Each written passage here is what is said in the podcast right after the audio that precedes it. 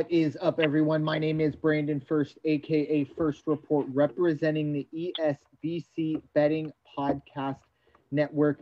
It is Friday, July 17th, and that can only mean it is time to talk some college football. Yes, I know it is only July, but it is never too early to begin your research. Number two rule of betting research. Do your research. We're going to talk a lot about monetizing research tonight. Exactly. Um, we, um, it is never too early to get into your research. And this time right now, it, it, there's not a ton of pressure on it right now. So this is the time you can look at it through a clear view.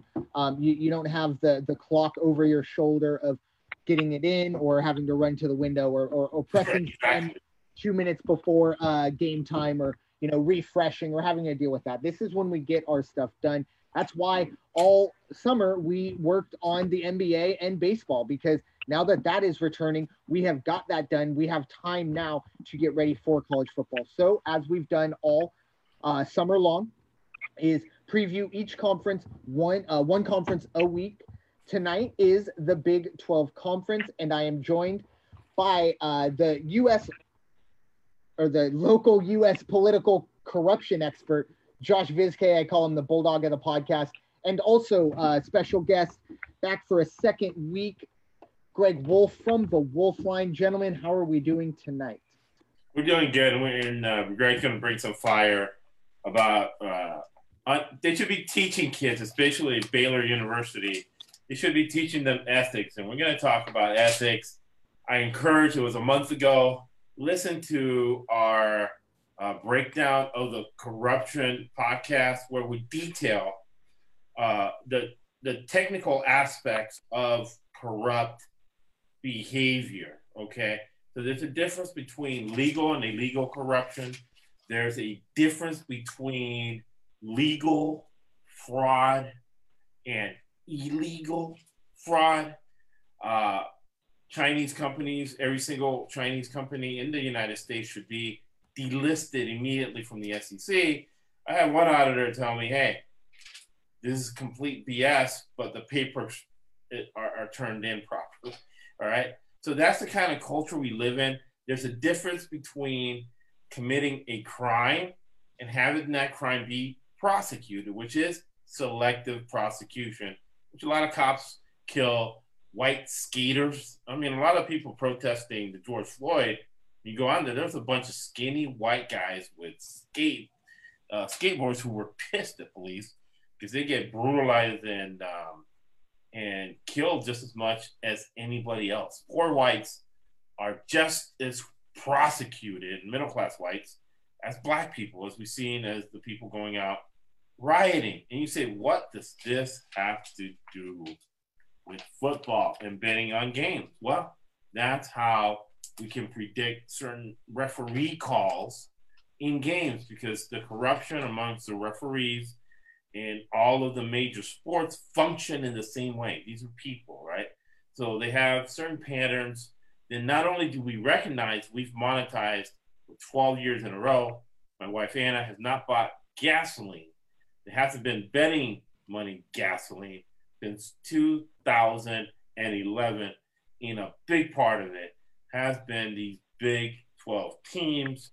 Been watching Big 12 football uh, since I've been nine years old. And you take all that knowledge, experiential knowledge, and what that means. Wait a second. Wait a second, guys. I got to call you I got to call you on the carpet. I know you're. Not, I know that you're a little bit longer in the tooth than that. When you were nine years old, there was no such thing as the Big Twelve Conference. Oh, that's true. It was the Big Eight. It was the Big Eight and the SWC. Don't make me mess with you on this. Southwestern Conference. I remember that. I remember watching the Hambone offense of Houston. Used to run the Hambone, and the Southwestern Conference was just uh, schools from Texas. Well, Arkansas was in the Southwestern Conference. That's true. That was crazy. That was the outlier until they went to the SEC. Right. Big Eight. The Big Eight was that was when the Big was serious. But now we're they uh, have galvanized into what we're going to talk about tonight. Uh, this is the Wolf, by the way, from the Wolf. Yes. Uh, certainly, we're going to talk about the Big 12, which I am lobbying to be uh, renamed the Little Ten because there's only 10 schools and they play flag football. So basketball and grass. Yeah. So and and and that that can uh, can can lead over to you know as everybody anybody who knows that listens to the to the podcast knows that I come from the options world and and quantitative trading and all that and, and galvanizing that with sports betting. Uh, so we can learn a lot about what's called implied volatility. I'm sure a lot of people hear the word volatility all the time, just in passing, you know, on a CNBC or any or any uh, channel, really, just the mainstream media is pretty much just part of the common nomenclature. So we can discuss how uh, in the Big 12, quote unquote, I'll call it the Big 12, although I want to call it the Little 10.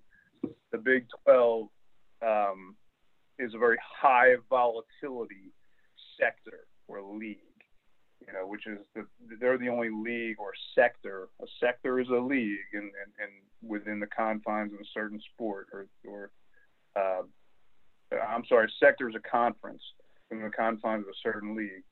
So they're, they're or it's a it's like a subsector. So you know, you look at that at the Big 12, and uh, they're really the only ones that are going to be hanging implied volatility slash totals of 90 points, you know, uh, outside of maybe like Sun Belt uh, or, or, something like that. But I mean, to, to, to consistently hang totals of 90 points uh, of expected volatility or expected scoring, you know, that's absolutely absurd. But it is what it is, and we will deal with what is.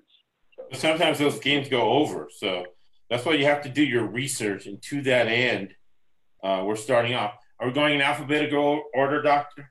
We are going alphabetical order, and I still can't get over the fact that uh, Athlon put the uh, Big 12 ahead of the Big 10. I, I last time I checked, W was after E, but we will start here. They at least got the Big 12 lineup right. Uh, it's the Baylor Bears.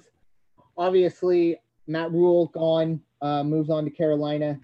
Two year turnaround after that beyond black eye. I don't even know what you want to call it. Just terrible situation that happened there. Embarrassment, and, and that's something you know, and that's something we got to make clear here.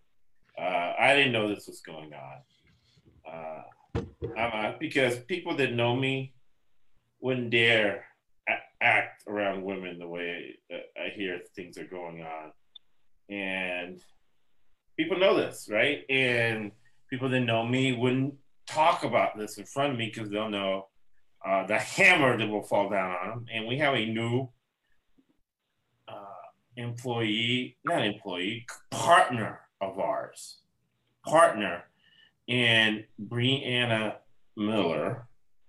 And right now, I'm laying down the line. Anybody that messes with Breanna Miller messes with me personally, and even worse, messes with Anna, my wife. We will bring down the hammer hard. We will bring down the hammer swiftly. And believe, if you're on Twitter, it doesn't matter if you're on Twitter. Uh, in my face, I know you're not going to do it. But even if on Twitter, we're going to come and we're going to find you, and you will not uh, treat any uh, any women uh, that, that that associated with the podcast in any way other than with the utmost respect, and that goes for uh, I know Wolfline feels the same way, and I know the doctor feels the same way. Uh, we're not we're not tolerating any zero tolerance, zero tolerance other than respecting. No, but uh, that's that's the way we are here. So we're talking about the Baylor Bears, and the reason we talk about because uh, this program was 100% out of control. They were allowing rapes to go on. I don't even know how Art. brought. You want to talk about selective prosecution? Art Briles should be in jail right now for what he was allowing. And think about how many lives he's ruined of those uh, soccer players uh, that that were brutalized by football players there at Baylor. All right, yeah. Baylor University. So let's circle it's a great, football. It's, yeah. it's a great, it's a great if you can run a four three, come here and rape all the chicks you want. Everything's fine. It, it, it was really out of control and an abominational, disgusting, sickening. Uh, his kid is still coaching, and a lot of assistant coaches are coaching. So there has to be some activism involved and some people uh, doing their research and kicking out anybody that had to do with Baylor University uh, during that time. Back to Baylor, uh, they had after that the they had almost like a death penalty. Uh, they had nobody coming back, and Matt Rhule, good Christian man, analytics. So let's see if analytics are going to work uh, in the NFL with David Tepper, hedge fund manager, going full on analytics and taking over that whole team and making it into a numbers team. Uh, Baylor went 11 and 3 last year. Uh, let me see here. Looking at my Phil Steele. Uh, Matt Rhule, Matt actually. The guys Matt that are coming back next year. Matt Rhule actually was uh, head coach uh, up here or over here at uh, at Temple in Philly, and uh, good friend of mine's older brother was the uh, assistant head coach, uh, and I believe the OC with him at Temple. I think he followed him to Baylor. Uh, and he's a good guy, and uh, you know, uh, Rhule did what he had to do there to get to uh, whatever the hell they're calling the Washington team now. I don't even know. No, he's he's with the Carolina Panthers, and I Oh, think so- Panthers doesn't. Yeah, the Panthers doesn't piss anybody off. I think the name Panther. Not yet. Panther, yeah. Animal rights activists I know are going to start reviewing, uh, naming teams after animals and being a, a you know opposed to animal cruelty. But uh, I don't want to get them going or give them any ideas. I just. I, just I think the to a Par- Panthers now it, it's a it's acceptable name, but uh, now you got the same defense, right? You got Aranda, Aranda, Aranda defense from Alvarez, and LSU wins the national championship. Is that zone defense that Matt Rhule loves to play, right? So what does that mean? That means that uh, you got to look hard at the Baylor Bears going under.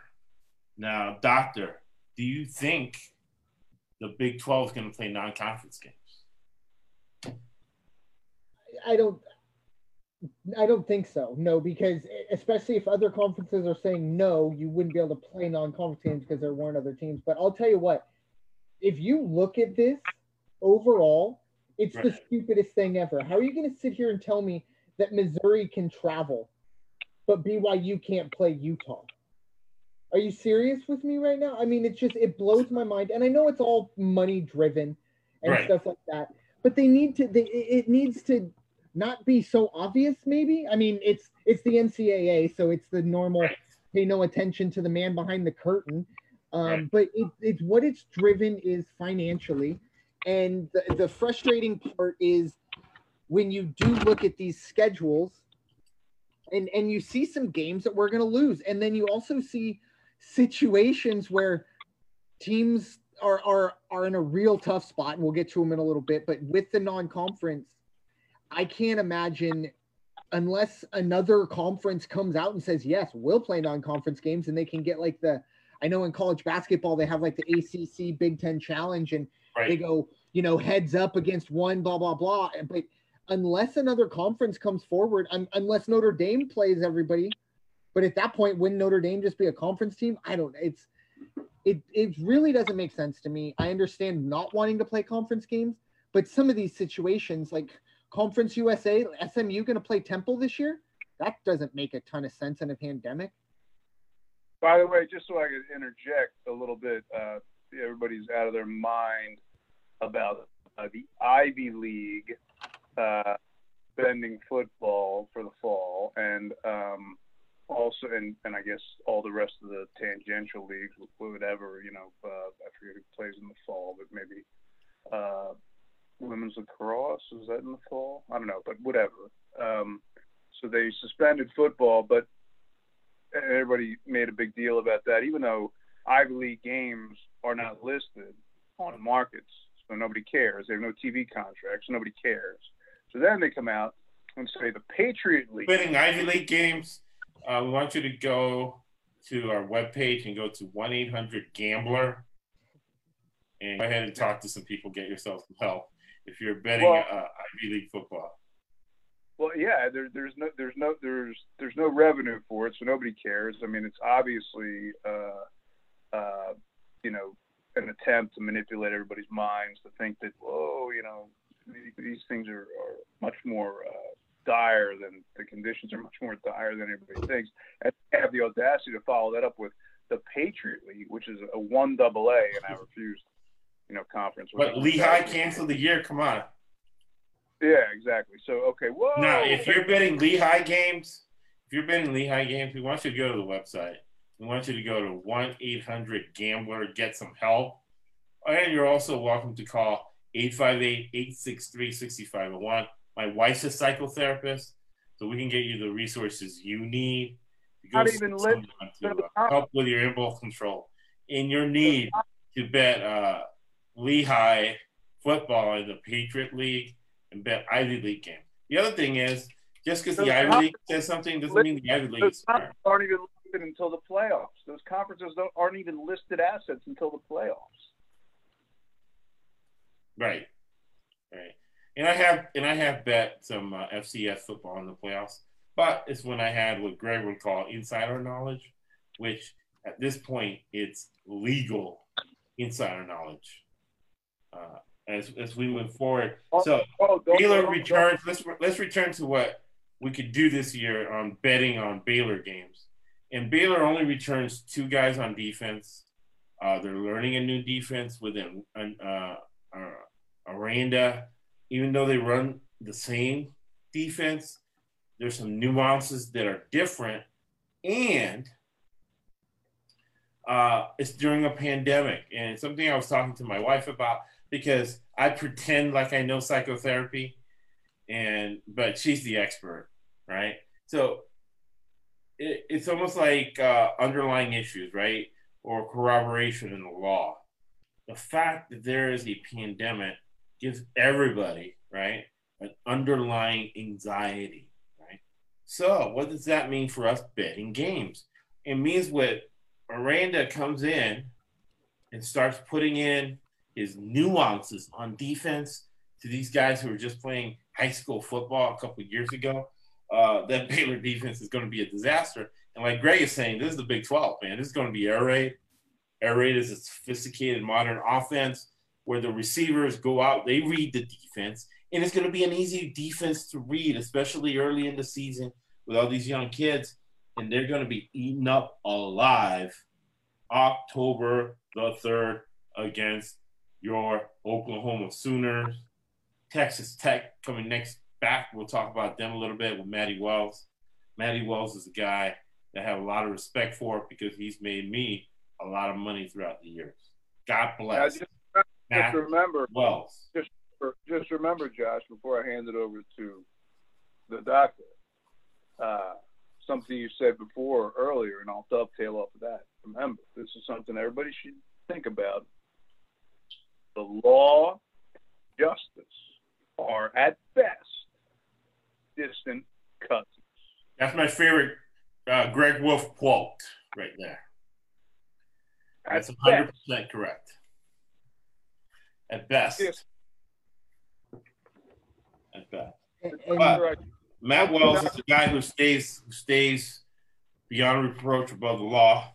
TCU is going to blow him out because TCU is in the. If there's a, a league that goes in two year cycles, it's the Big 12. TCU is going to be in a second cycle.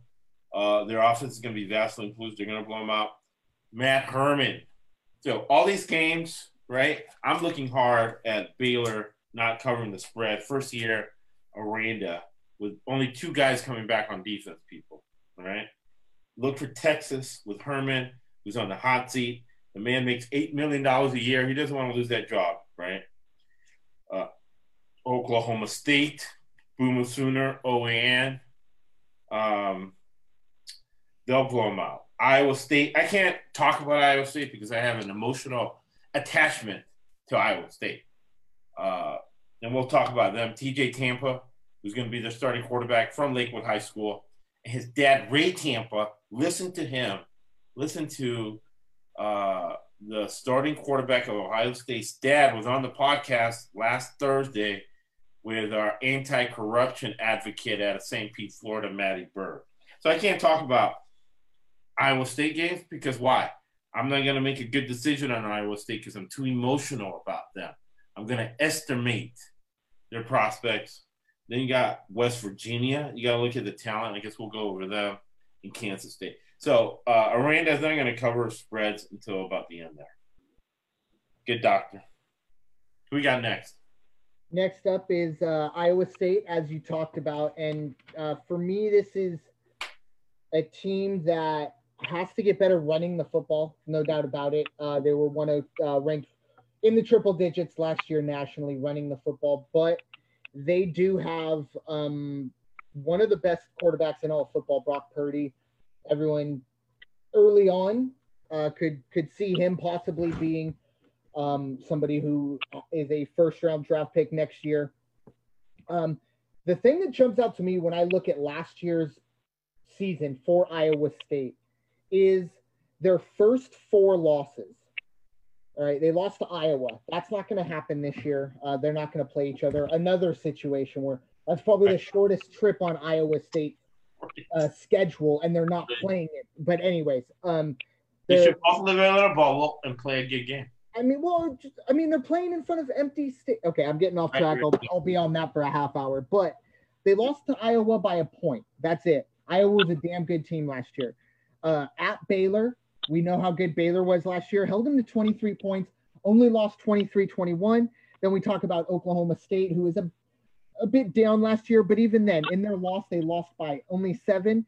And I forgot about this game, but they they were up by like 17, 21 points on uh, on Oklahoma in the third quarter last year. And obviously, they, they ended up losing 42 41.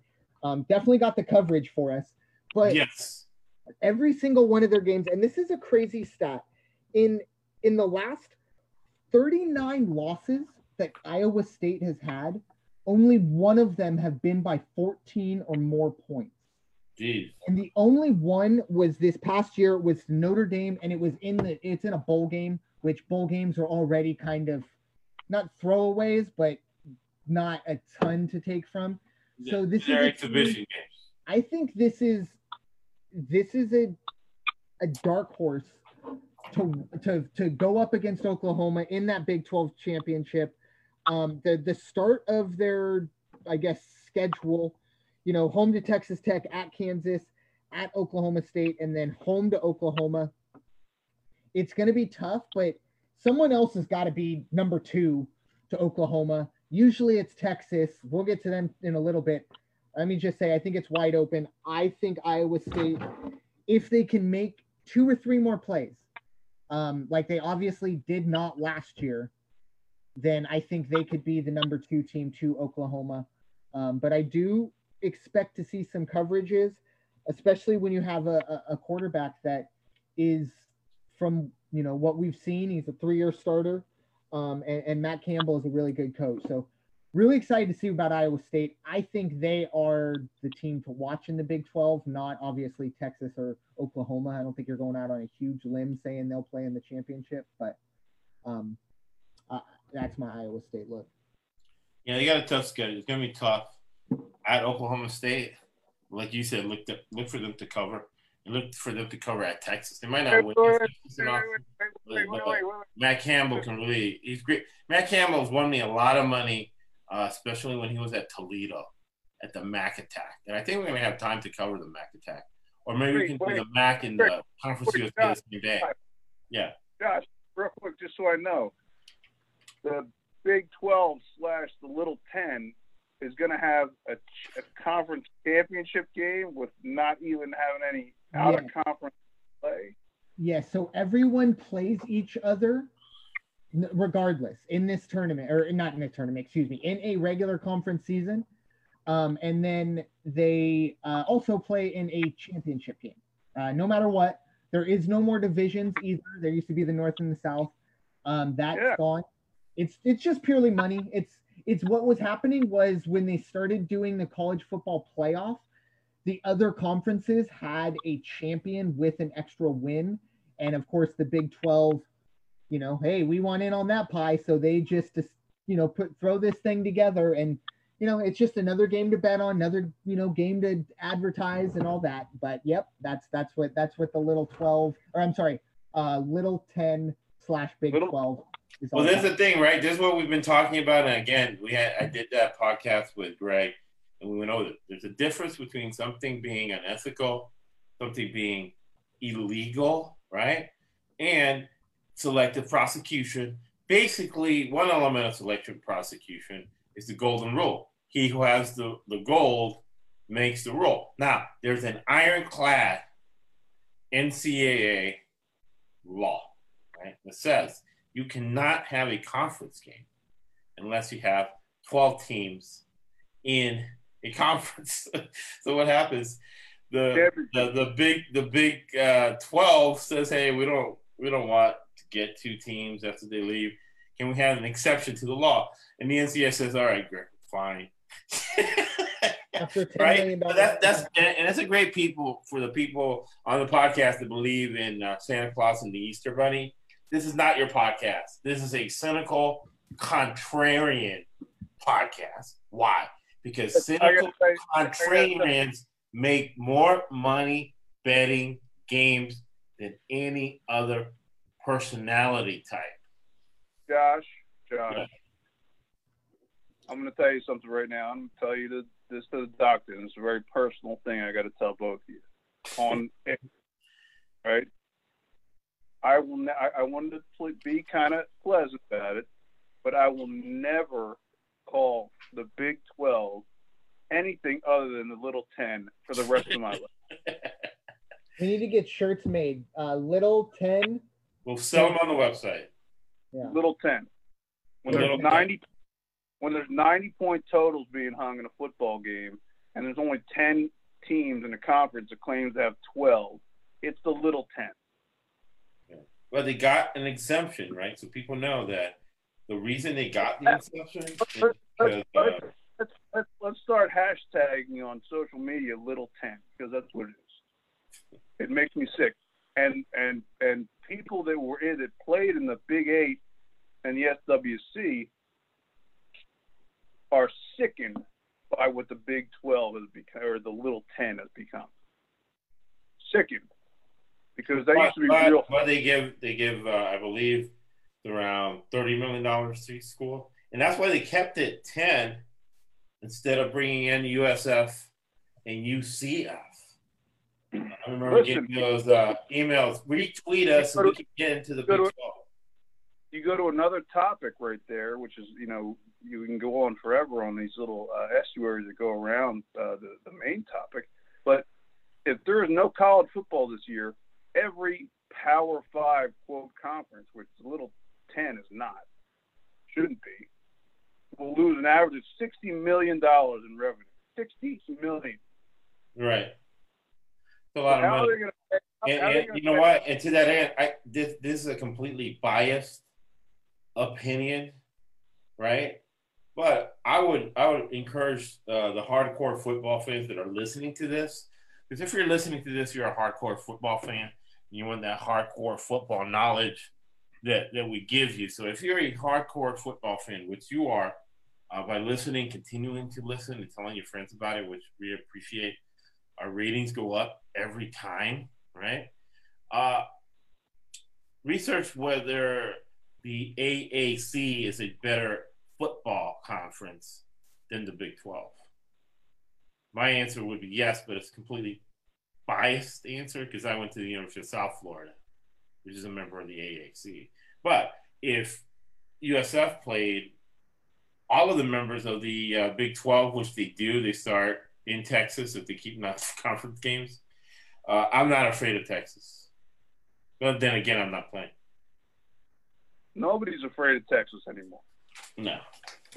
Because because they play trash football in a trash league. So Iowa State uh, a trash conference. I'm sorry, trash conference. Yeah, so they're going to cover at Oklahoma, right? And they're going to cover at Texas. Actually, they got Oklahoma at home, and they played Oklahoma tough. They even beat them a couple years ago. And both times, I bet Iowa State to cover against Oklahoma because of you know that Oklahoma and Greg in Greg Wolf's word, Oklahoma is going to be oversold. That's going to be an inflated line against Iowa State. People blindly betting Barry Switzer, and Barry Switzer hasn't coached Oklahoma in 30 years, and they're betting Barry Switzer. You know what? Billy Sims isn't coming through that door, and you got Matty Campbell covering for the third years in a row. Wouldn't that be something, Doctor? Well, they would. They would cover, and we make money three years in a row betting inflated, contrarian lines against those Oklahoma Sooners and our guy Lincoln Riley, and that he's our guy because he has connections to uh, the Wednesday podcast, Faith, Family, Football, Air Raid, Ben Raslap. Top 10. Let me, let me, let me, uh, just, let me, just, let me just interject real real quickly, and I, you probably just misspoke, but what you're saying over, Oklahoma will be overbought, not oversold. They'll be inflated. Yeah, yeah, yeah. Overbought. But but uh, before I, I defer to the doctor, uh, I will make this very. I mean, it's a cliche, but Oklahoma in the in the in the in the uh, the small ten, little ten. it, you know what they are? You know what Oklahoma is? They're what's called the tallest midget in the room. Right. That's what, the, that's Oklahoma is. They're an SEC team. It's like almost uh, Florida State and Clemson. They're SEC teams. They walk and talk like SEC teams. Um, they cheat academically like ACC teams. They buy players like SEC teams, but they act like um, Duke, right? In Wake Forest and so on and so forth. So that that's that's the part of the way the scam works. But we make money on those um, Wake Forest Clemson games. Guess what? Clemson's overbought, and we go the other way and antibodies gasoline. Even Texas Texas A&M and Mizzou absconded from the from this the, the little ten because it was such. Right. Right. No, it was a joke. It was a joke. In Texas A&M, they're they're military school and they have standards for academic standards. That's why they've had trouble uh, getting in the upper echelon of the SEC. But we digress. What's the next team? Kansas, Les Miles. Yeah, we got Kansas. Um, the yeah, Les Miles, year one. Um, they won three games, and the, the they won three games, but Les Miles won. That got this five. He's getting five million dollars a year to coach Kansas well, football. God three, bless. Three wins, but I'll tell you this: it's the mo. It's tied for the most wins they've had this entire decade. So, which is ridiculous. And what really is tough with with getting rid of non-conference games, you could make a case um, that I mean they beat Boston College last year in in Massachusetts. they then play. They would have played New Hampshire and at Coastal Carolina. That cost uh, uh, uh, that cost uh, his job. Yeah, that th- they could have been three and one. Obviously, that's not going to happen. Now they're going to go zero oh and nine.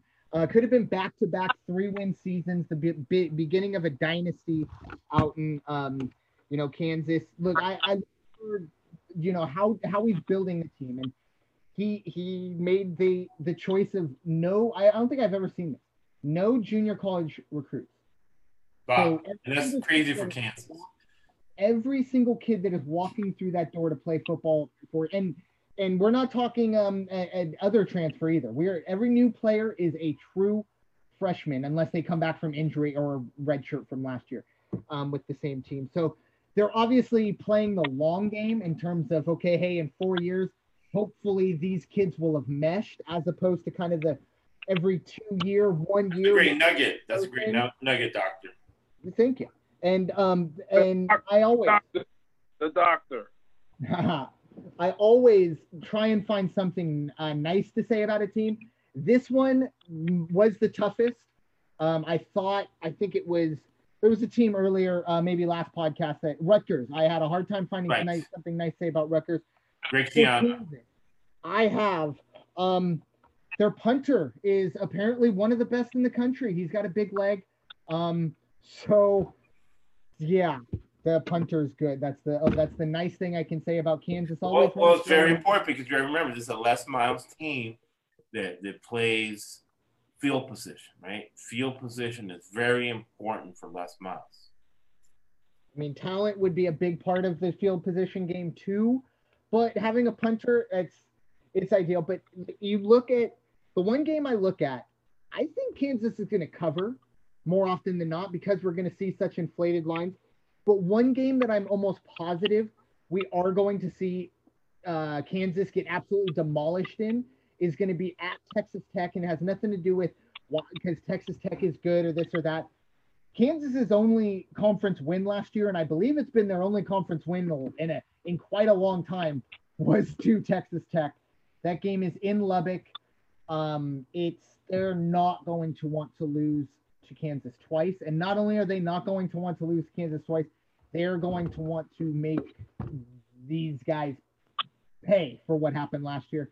Um, so I do expect Texas Tech, while not a great football team, still better in Texas uh, than Kansas, and they have that emotion. I wouldn't be surprised if if that is for we'll get to them later, but for Texas Tech. Yeah, I'm putting that in my notes to bet that game. Yeah, and that's and that's what happens, and that gives you an edge when you start betting games now. When you look at return to the mean, and then you look at the management of that team. You look at Matty Wells, right? And Matty Wells, uh, been, I read a lot about Matty Wells. He's a he's he's a good Christian man. He is a man who is not skirt chasing or drinking. All right, he's sitting at home watching film, and when he's not watching film, he's out recruiting or he's thinking about putting his staff together very focused guy. And the result of that is that he's made me a lot of money betting on his games, especially when he was at Utah State in that Mountain West. Uh, when you're at Utah State in that Mountain West, you don't have a lot of players. So he coached them up, and those guys played well until late in the season, where it was just a matter of attrition. And of course, I went the other way and monetized that. So the, when you look at the flows of season and you look at depths of team, that's when you can really do that and you can bet a team the whole year and just remember to go the other way when they start depleting players. Uh, the market doesn't adjust, but you see that inefficiency in the market. And what you do, you monetize it, you put it on your Bitcoin card, and you, you start using that Bitcoin card for vacations, right? Vacations, and you take the money out, you bet more, and you keep rolling, right? So that is uh, your Kansas Jayhawks. Uh, very important when you're looking at Kansas is uh, who's coming back. So they got six guys on offense, five on defense, because like the good doctor, that was a very good nugget there. Uh, there's going to be a lot of true freshmen that are development in the top 42 when you look at football. You look at the top 42 players half of those guys are going to be freshmen. So when they start the game at Baylor, which is going to be a similar team, they're going to be fine. But man, Iowa State, they're they're going to be in a little bit of trouble there. Kansas State, that's another great coach, developmental. However, they've had a lot of COVID nineteen problems. So let's see what's going to happen there. Oklahoma State, uh, they're going to get destroyed. Uh, there's grudges there between Mullet Man and and uh, there's bad blood, let's say, between Mullet Man and Les Miles. I got to look at West Virginia. From what I've been hearing, West Virginia, that's a very depleted roster, right? Yeah. So yeah, that that's a that's a big edge, man. At Texas Tech, be ready to bet Matty Wells and those Texas Tech Red Raiders. Let me let me just interject real quickly again. I hate to be the uh, terrorist you know suicide bomber here, but uh, go ahead, man. That's why we have you here. The suicide bomber terrorist coming to us from parts unknown. The Wolfline, Greg, Greg Wolf. Somewhere in New Jersey. I don't know where. so, so let's just talk about what the doctor uh, kind of tangentially referred to with the JC minimal. I mean, when you talk about a JC transfer, they're like grown men at that point, right? Tremendous value to yeah, physically, physically, yeah. You know, because you know you have just aspects of maturity of when you know when you're talking about a physical game, uh, you're talking about testosterone, right? Big ass, big big issue, big issue. Like as far as aggression and size and strength and speed and everything else. So when you're comparing, like I'm going to tell you that, that there are many JC players, and I'm not going to lay out like a percentage, but if I'm going to talk about a, a, a JC transfer relative to just from a physical aspect and a maturation aspect, relative to some blue chip kid it's a way undervalued difference between those two. Right. What I'll take I'll take uh, if I have to go and and look at a, a JC player that's transferring that maybe wasn't uh, a blue chip coming out of high school when he was just a kid. Now he's a grown man. There's a huge difference there, and it's not that that's not something that is uh, appreciated or uh, recognized by the market. No, and the first time I heard that was Howard Schnellenberger, who won a national championship with those yep. old school Miami Hurricanes. he had a bunch of JC guys, and he goes to Florida State. And my buddy, who's the assistant uh, chief of police in Tampa, hooked me up when they played Florida State, and I got to go in the locker room and hear a great speech by Howard Schnellenberger. He said, "Listen." He had a bunch of JCs. He goes, "Listen." Those guys at Florida State were given scholarships. You guys here, Louisville, worked for scholarship, and you took it.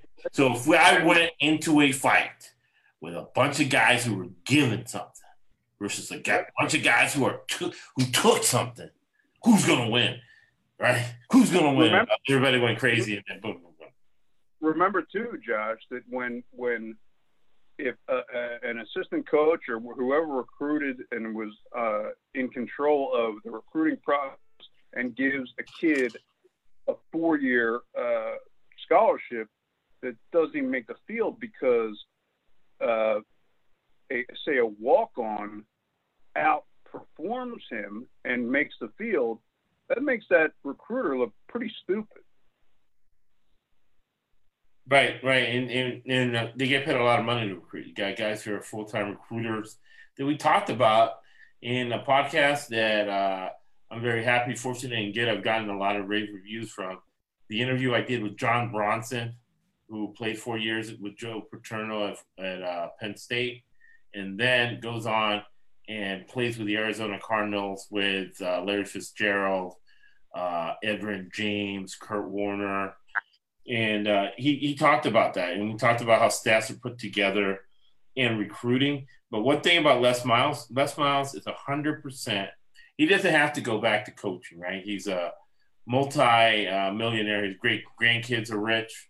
So the fact that he's not getting JC guys is that he doesn't want guys who've had bad habits at other schools coming to his school, and he's a hundred percent micromanaging that program and he's the god of the program. And he wants these guys to develop four years exactly the way he wants.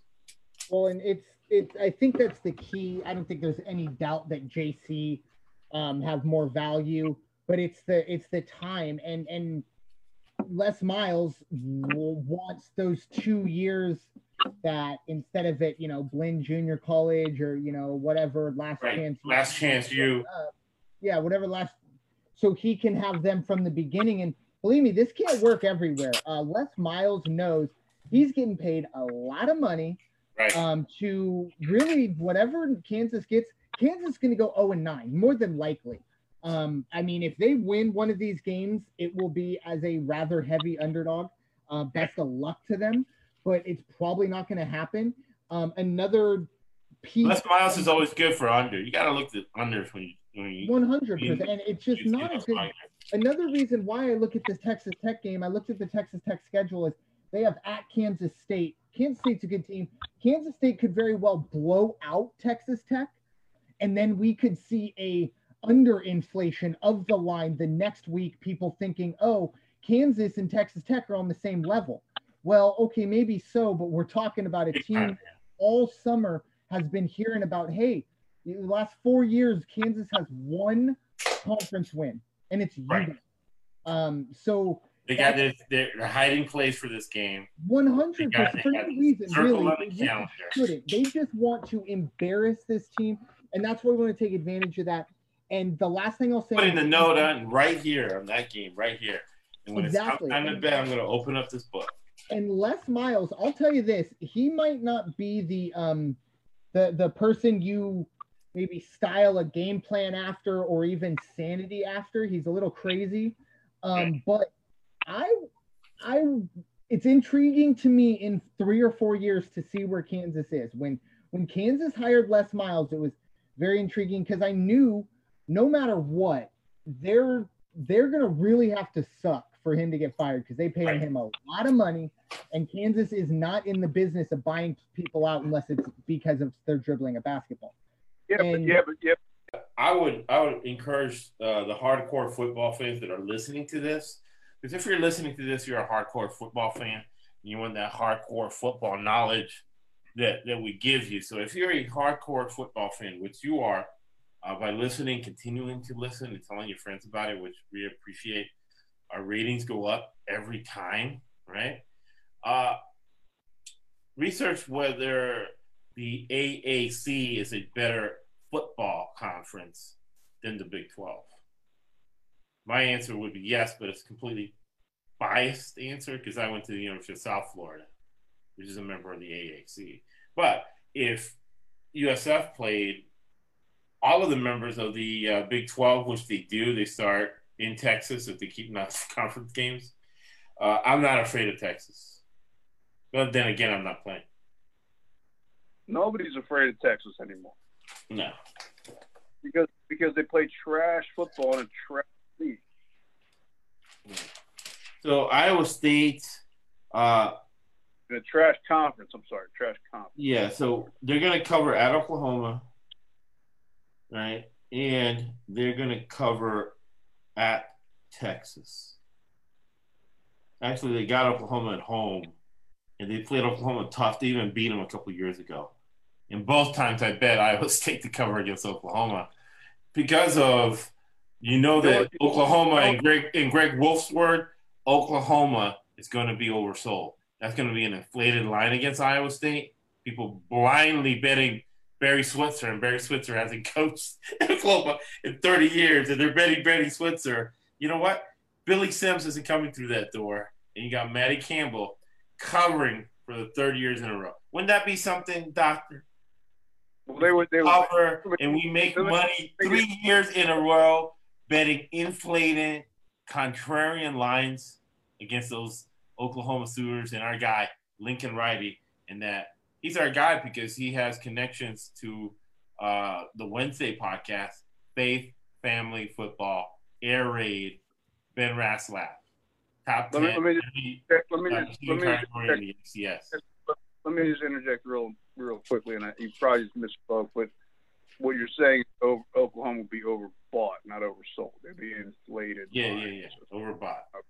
But but uh, before I, I defer to the doctor, uh, I will make this very. I mean, it's a cliche, but Oklahoma in the in the in the in the uh, the small ten, the little ten. it, you know what they are? You know what Oklahoma is? they're what's called the tallest midget in the room. Right. That's what the, that's Oklahoma is. They're an SEC team. It's like almost uh, Florida State and Clemson. They're SEC teams. They walk and talk like SEC teams. Um, they cheat academically like ACC teams. They buy players like SEC teams, but they act like um, Duke, right, in Wake Forest, and so on and so forth. So that that's that's the part of the way the scam works. But we make money on those um, Wake Forest Clemson games. Guess what? Clemson's overbought, and we go the other way. And antibodies gasoline. Even Texas Texas A&M and Mizzou absconded from the from this the, little ten because it was such. Right, right. No, it was a joke. It was a joke. In Texas A&M, they're they're military school and they have standards for academic standards. That's why they've had trouble uh, getting in the upper echelon of the SEC. We digress. What's the next team? Kansas, Les Miles. Yeah, we got Kansas. Um, the yeah, Les Miles, year one. Um, they won three games, and the, the, they won three games, but Les Miles won. That got this five. He's getting five million dollars a year to coach Kansas well, football. God three, bless. Three wins, but I'll tell you this: it's the mo. It's tied for the most wins they've had this entire decade. So, which is ridiculous. And what really is tough with with getting rid of non-conference games, you could make a case um, that I mean they beat Boston College last year in in Massachusetts. They then play. They would have played New Hampshire and at Coastal Carolina. That cost uh, uh, that cost uh, Adenazo his job. Yeah, that th- they could have been three and one. Obviously, that's not going to happen. Now they're going to go zero oh and nine. Uh, could have been back to back three win seasons, the be- be- beginning of a dynasty out in um, you know Kansas. Look, I, I heard, you know how how he's building the team and he he made the the choice of no. I, I don't think I've ever seen this. No junior college recruits. Wow, so and that's crazy for Kansas. Every single kid that is walking through that door to play football for and and we're not talking um a, a other transfer either. We're every new player is a true freshman unless they come back from injury or redshirt from last year um, with the same team. So they're obviously playing the long game in terms of okay, hey, in four years hopefully these kids will have meshed as opposed to kind of the every two year, one year. great nugget. That's a great nugget, doctor. Thank you. And um and I always the doctor. I always try and find something uh, nice to say about a team. This one was the toughest. Um, I thought, I think it was, there was a team earlier, uh, maybe last podcast that Rutgers. I had a hard time finding right. nice, something nice to say about Rutgers. Greg Schiano. I have. Um, their punter is apparently one of the best in the country. He's got a big leg. Um, so yeah, the punter is good. That's the oh, that's the nice thing I can say about Kansas. Always well, well it's very important because you remember this is a Les Miles team that that plays field position, right? Field position is very important for Les Miles. I mean, talent would be a big part of the field position game too, but having a punter, it's it's ideal. But you look at the one game I look at, I think Kansas is going to cover more often than not because we're going to see such inflated lines. But one game that I'm almost positive we are going to see uh, Kansas get absolutely demolished in is going to be at Texas Tech and it has nothing to do with because Texas Tech is good or this or that. Kansas's only conference win last year, and I believe it's been their only conference win in a in quite a long time, was to Texas Tech. That game is in Lubbock. Um, it's they're not going to want to lose to Kansas twice, and not only are they not going to want to lose Kansas twice, they're going to want to make these guys pay for what happened last year. Um, so I do expect Texas Tech, while not a great football team, still better in Texas uh, than Kansas, and they have that emotion. I wouldn't be surprised if if that is for we'll get to them later, but for Texas Tech. Yeah, I'm putting that in my notes to bet that game. Yeah. And that's and that's what happens, and that gives you an edge when you start betting games now. When you look at return to the mean, and then you look at the management of that team. You look at Matty Wells, right? And Matty Wells, uh, been I read a lot about Matty Wells. He's a he's he's a good Christian man. He is a man who is not skirt chasing or drinking. All right, he's sitting at home watching film and when he's not watching film, he's out recruiting or he's thinking about putting his staff together. Very focused guy. And the result of that is that he's made me a lot of money betting on his games, especially when he was at Utah State in that Mountain West. Uh, when you're at Utah State in that Mountain West, you don't have a lot of players. So he coached them up and those guys played well until late in the season, where it was just a matter of attrition. And of course, I went the other way and monetized that. So the, when you look at the flows of season and you look at depths of team, that's when you can really do that, and you can bet a team the whole year, and just remember to go the other way when they start depleting players. Uh, the market doesn't adjust, but you see that inefficiency in the market, and what you do, you monetize it, you put it on your Bitcoin card, and you you start using that Bitcoin card for vacations, right? Vacations, and you take the money out, you bet more, and you keep rolling, right? So that is uh, your Kansas Jayhawks. Uh, very important when you're looking at Kansas is uh, who's coming back. So they got six guys on offense, five on defense, because like the good doctor, that was a very good nugget there. Uh, there's going to be a lot of true freshmen that are development in the top 42 when you look at football. You look at the top 42 players, half of those guys are going to be freshmen. So when they start the game at Baylor, which is going to be a similar team, they're going to be fine. But man, Iowa State, they're they're going to be in a little bit of trouble there. Kansas State, that's another great coach, developmental. However, they've had a lot of COVID nineteen problems. So let's see what's going to happen there. Oklahoma State, uh, they're going to get destroyed. Uh, there's grudges there between Mullet Man and and uh, there's bad blood, let's say, between Mullet Man and Les Miles. I got to look at West Virginia. From what I've been hearing, West Virginia, that's a very depleted roster, right? Yeah. So yeah, that that's a that's a big edge, man. At Texas Tech, be ready to bet Matty Wells and those Texas Tech Red Raiders. Let me let me just interject real quickly again. I hate to be the uh, terrorist, you know, suicide bomber here, but uh, go ahead, man. That's why we have you here. The suicide bomber terrorist coming to us from parts unknown. The Wolfline, Greg, Greg Wolf. Somewhere in New Jersey. I don't know where. so, so let's just talk about what the doctor uh, kind of tangentially referred to with the JC. Minimal. I mean, when you talk about a JC transfer, they're like grown men at that point, right? Tremendous value to yeah, JC, physically, physically, yeah. You know, because you know you have just aspects of maturity of when you know when you're talking about a physical game, uh, you're talking about testosterone, right? Big ass, big big issue, big issue. Like as far as aggression and size and strength and speed and everything else.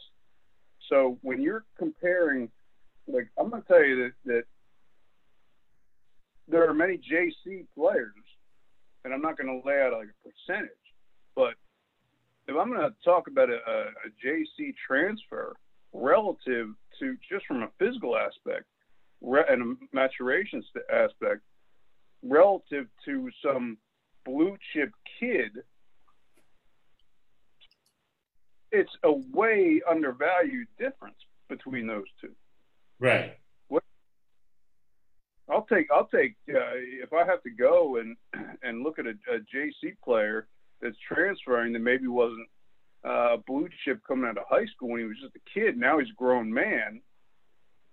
There's a huge difference there, and it's not that that's not something that is uh, appreciated or uh, recognized by the market. No, and the first time I heard that was Howard Schnellenberger, who won a national championship with those yep. old school Miami Hurricanes. He had a bunch of JC guys, and he goes to Florida State. And my buddy, who's the assistant uh, chief of police in Tampa, hooked me up when they played Florida State, and I got to go in the locker room and hear a great speech by Howard Schnellenberger. He said, "Listen." He had a bunch of JCs. He goes, "Listen, those guys at Florida State were given scholarships. You guys here, Louisville, worked for scholarships, and you took it." So if I went into a fight with a bunch of guys who were given something, versus a bunch of guys who are t- who took something. Who's gonna win? Right? Who's gonna win? Remember, Everybody went crazy and then boom, boom, boom. Remember too, Josh, that when when if uh, uh, an assistant coach or whoever recruited and was uh, in control of the recruiting process and gives a kid a four-year uh, scholarship that doesn't even make the field because, uh, a, say, a walk-on outperforms him and makes the field, that makes that recruiter look pretty stupid. Right, right, and and, and uh, they get paid a lot of money to recruit. You got guys who are full time recruiters that we talked about in a podcast that uh, I'm very happy, fortunate, and good. I've gotten a lot of rave reviews from the interview I did with John Bronson, who played four years with Joe Paterno at, at uh, Penn State, and then goes on and plays with the Arizona Cardinals with uh, Larry Fitzgerald, uh, Edgerrin James, Kurt Warner and uh, he he talked about that, and we talked about how stats are put together and recruiting. But one thing about Les Miles, Les Miles is hundred percent.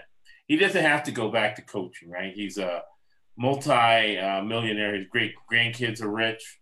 So the fact that he's not getting JC guys is that he doesn't want guys who've had bad habits at other schools coming to his school, and he's a hundred percent micromanaging that program and he's the god of the program. And he wants these guys to develop four years exactly the way he wants.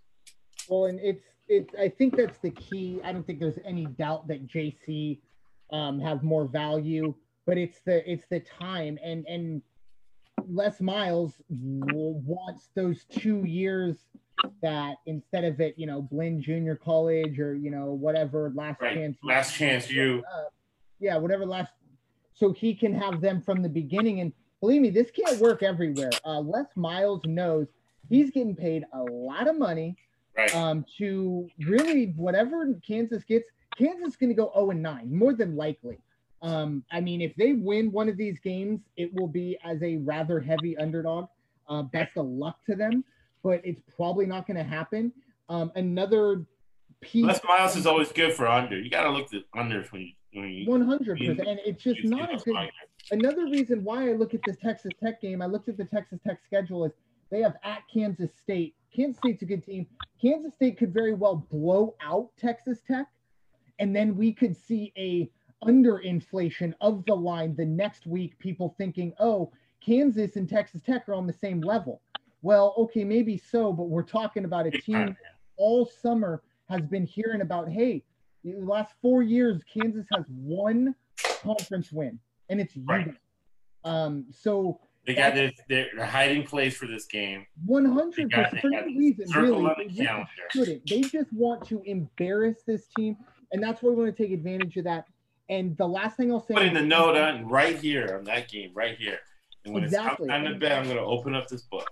And Les Miles, I'll tell you this: he might not be the um the the person you maybe style a game plan after or even sanity after. He's a little crazy. Um, but I I it's intriguing to me in three or four years to see where Kansas is. When when Kansas hired Les Miles, it was very intriguing because I knew no matter what, they're they're gonna really have to suck for him to get fired because they pay right. him a lot of money, and Kansas is not in the business of buying people out unless it's because of their dribbling a basketball. Yeah, and, but yeah, but yeah, yeah, but yeah, but doctor, what happened mm-hmm. to the last programs that uh, Les Miles took over after LSU? This is the program he took after. LSU. This is. I don't. He hasn't. I don't think he's been anywhere else. Mich- no. Yeah, he never Arizona. went to Michigan. Yeah, no. Arizona. He won a national title at LSU, mm-hmm. and then, and then uh, got pushed uh, out. Or Ed Orgeron was there recruiting for him, but uh, basically he recruited around 60 to 70 percent of the guys that won the national championships this last year. So he's a great. Nobody's ever questioned Les Miles' ability to recruit and to judge talent, to be a good judger of talent. And he's a great networking guy. That's why he got he's gotten role, uh, roles in, in several movies, bit parts. You know, he's not an actor. He's a great uh, networker, right? And by and large, he's a great guy. He's a great family man. He's been married to the woman forever. He does not cheat on her. Uh, from the reports we get, he's an enormously wealthy guy who's done well with his investments. The only knock I got against him is that, and it's not even a knock because I made money off of it. I just know that Les Miles doesn't like to blow people out. He keeps games close, and he does it too close, and he loses some games he probably should have won. And the alumni is mad, but I'm happy catching my tickets because I knew what was going to happen. We're dancing. That was at LSU. Grabbing the, grabbing the cash. He's not blowing anybody out at Kansas for a whole different reason other than the fact that he doesn't want to blow people out. But uh, next up, that's is, when he was at uh, LSU. Yeah. Oh, yeah. And even before then, he was. Thank you. Uh, Kansas State is up next, um, and this is a team similar, similarly to Iowa State, I think is one of those teams that can be there in that kind of, you know, 2.0, the second matchup between those teams, whoever it'll be in the championship game against, you would have to assume Oklahoma. Chris Klieman, you know, laid or made his craft getting guys like Easton Stick and Carson Wentz ready for the big yeah, time. So yeah, you, you could have no opinion on them because of the kind of. Uh, hey, hey, hey, hey! I'm just, I'm, I'm just putting the facts down. Just putting the facts down. He's the coach at North Dakota State. Everyone knows my feelings on Carson Wentz. Just reminding everyone that that is where Carson Wentz went. I'm moving on. I promise. Um, his first year uh, surprised people. He it was supposed to be a down year, um, and this is a team that is every year it's kind of the same thing. They're going to run the football. They're going to play good defense. This year they have um, Skylar Thompson, who I believe is a four-year starter. Which, believe me, I don't have to tell people about, especially late in the year, um, right. and in a conference that's so. It, it honestly to me it's a horse race that the favorite is like four to five and everyone else is like six to one and right. it's like someone's gonna win money on this. You just have to pick one of the three ugly, ugly stepsisters that are also gonna make it into the championship game. Um, I think Kansas is one of them, and a lot of it is coaching. I think when you have a guy who now obviously North Dakota State is not the the little ten. I'm sure Greg Wolf will disagree on that, but um, it's a situation where I, I, actually think, Doctor, if I could uh-huh. go in, I actually think that North Dakota State, if they win, this is this goes to like the uh, relegation promotion model of soccer. Oh, okay. So I'm kind of going to go off on a little tangent here. North Dakota State would be. We wouldn't want it any other way, man. We, they would be. They would be. The extreme of conscious tangent podcast. If if North Dakota State went to the the little ten right now, they'd be one of the favorites. True. Why not? They were 15 and 0. They'd be better than Kansas. I will. I, they'd be better than Kansas, and um, they'd be in the I, top conference. No question about it in my mind. We that would be a that would be a very. Well, if Chris Klieman, I, think coaching like I, think they'd be better in Kansas. Basically, that's what it is because that Skylar Thompson, uh, I think, was at North Dakota State, but he's Chris Klieman's guy, right? And I, I, saw that game, and I guess it was a, a, crazy ending, but they still covered. You know, everybody was crazy because they lost. They, they had Oklahoma beat, and all the guy had to do was like kneel down and whatever. Some crazy stuff happens, and Oklahoma wins the game. Uh, it, something crazy happened. Hail mary with uh, Jalen Hurts, and they're laughing, and they should have lost. Uh, but they covered the spread, and I knew they were going to cover the spread. Again, easy inflated line, easy to monetize.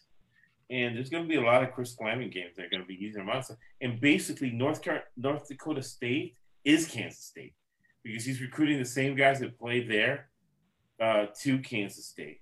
And this is the guy, you know how I say, especially Oklahoma State, uh, they, they work in two year cycles. One year they're bad. TCU the same way. One year they're bad. Developmental year. Next year they're good.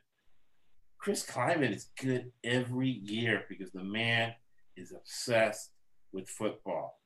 He only probably uh, looks and hangs out with his wife at Christmas and Easter.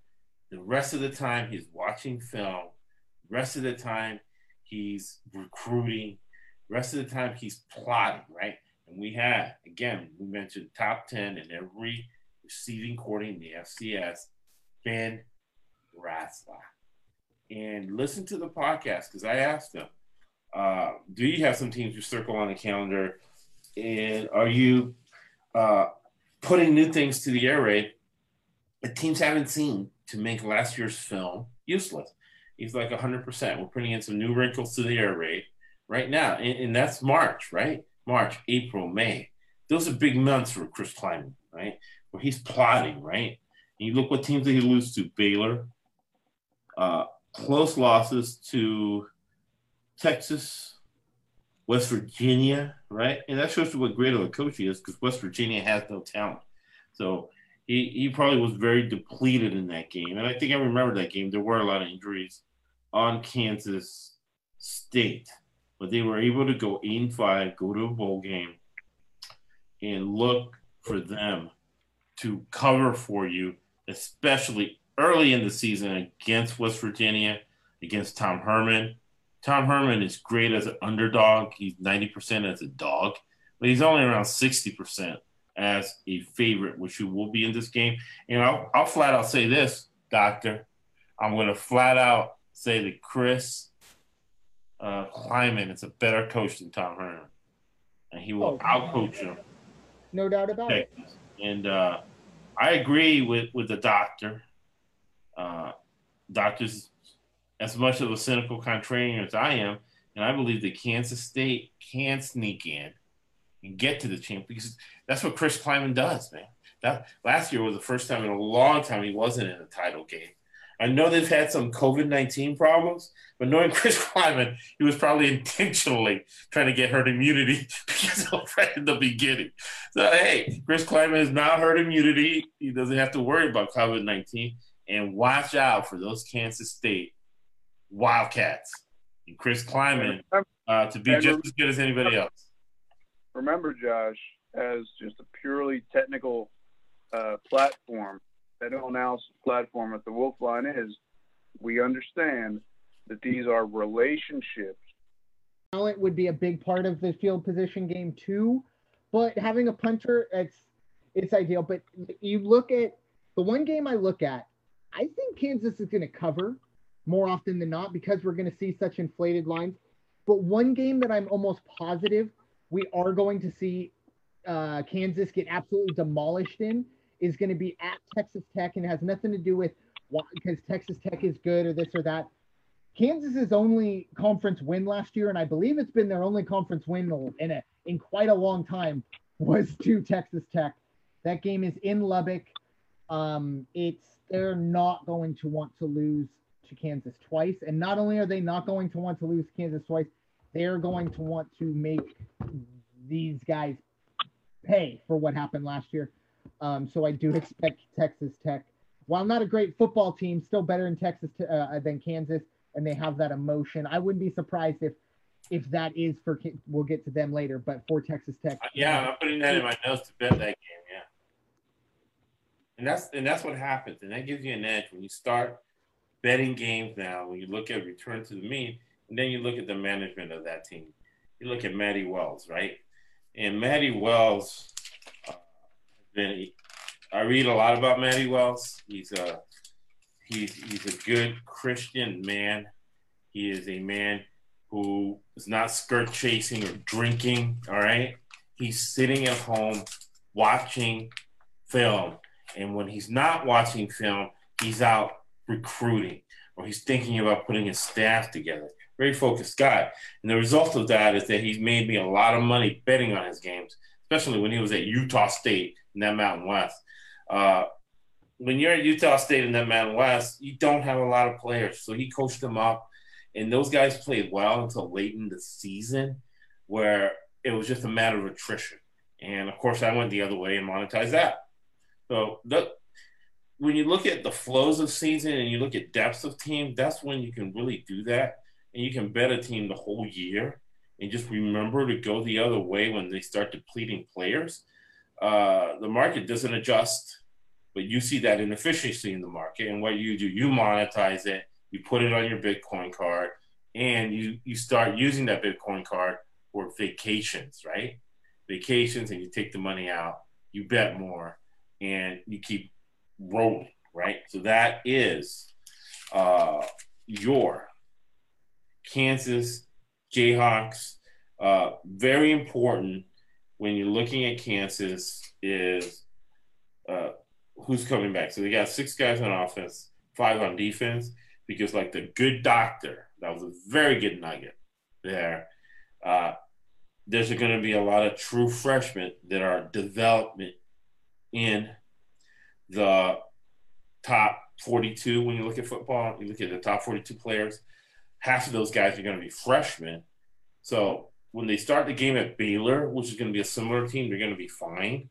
But man, Iowa State, they're they're going to be in a little bit of trouble there. Kansas State, that's another great coach, developmental. However, they've had a lot of COVID nineteen problems. So let's see what's going to happen there. Oklahoma State, uh, they're going to get destroyed. Uh, there's grudges there between Mullet Man and and uh, there's bad blood, let's say, between Mullet Man and Les Miles. I got to look at West Virginia. From what I've been hearing, West Virginia that's a very depleted roster, right? Yeah. So yeah, that that's a that's a big edge, man. At Texas Tech, be ready to bet Matty Wells and those Texas Tech Red Raiders. Let me let me just interject real quickly again. I hate to be the uh, terrorist, you know, suicide bomber here, but uh, go ahead, man. That's why we have you here. The suicide bomber terrorist coming to us from parts unknown. The Wolfline, Greg, Greg Wolf. Somewhere in New Jersey. I don't know where. so, let's just talk about what the doctor uh, kind of tangentially referred to with the JC. Minimal. I mean, when you talk about a JC transfer, they're like grown men at that point, right? tremendous value to yeah physically physically yeah you know because you know you have just aspects of maturity of when you know when you're talking about a physical game uh, you're talking about testosterone right big ass big big issue big issue. Like as far as aggression and size and strength and speed and everything else. So when you're comparing like I'm gonna tell you that that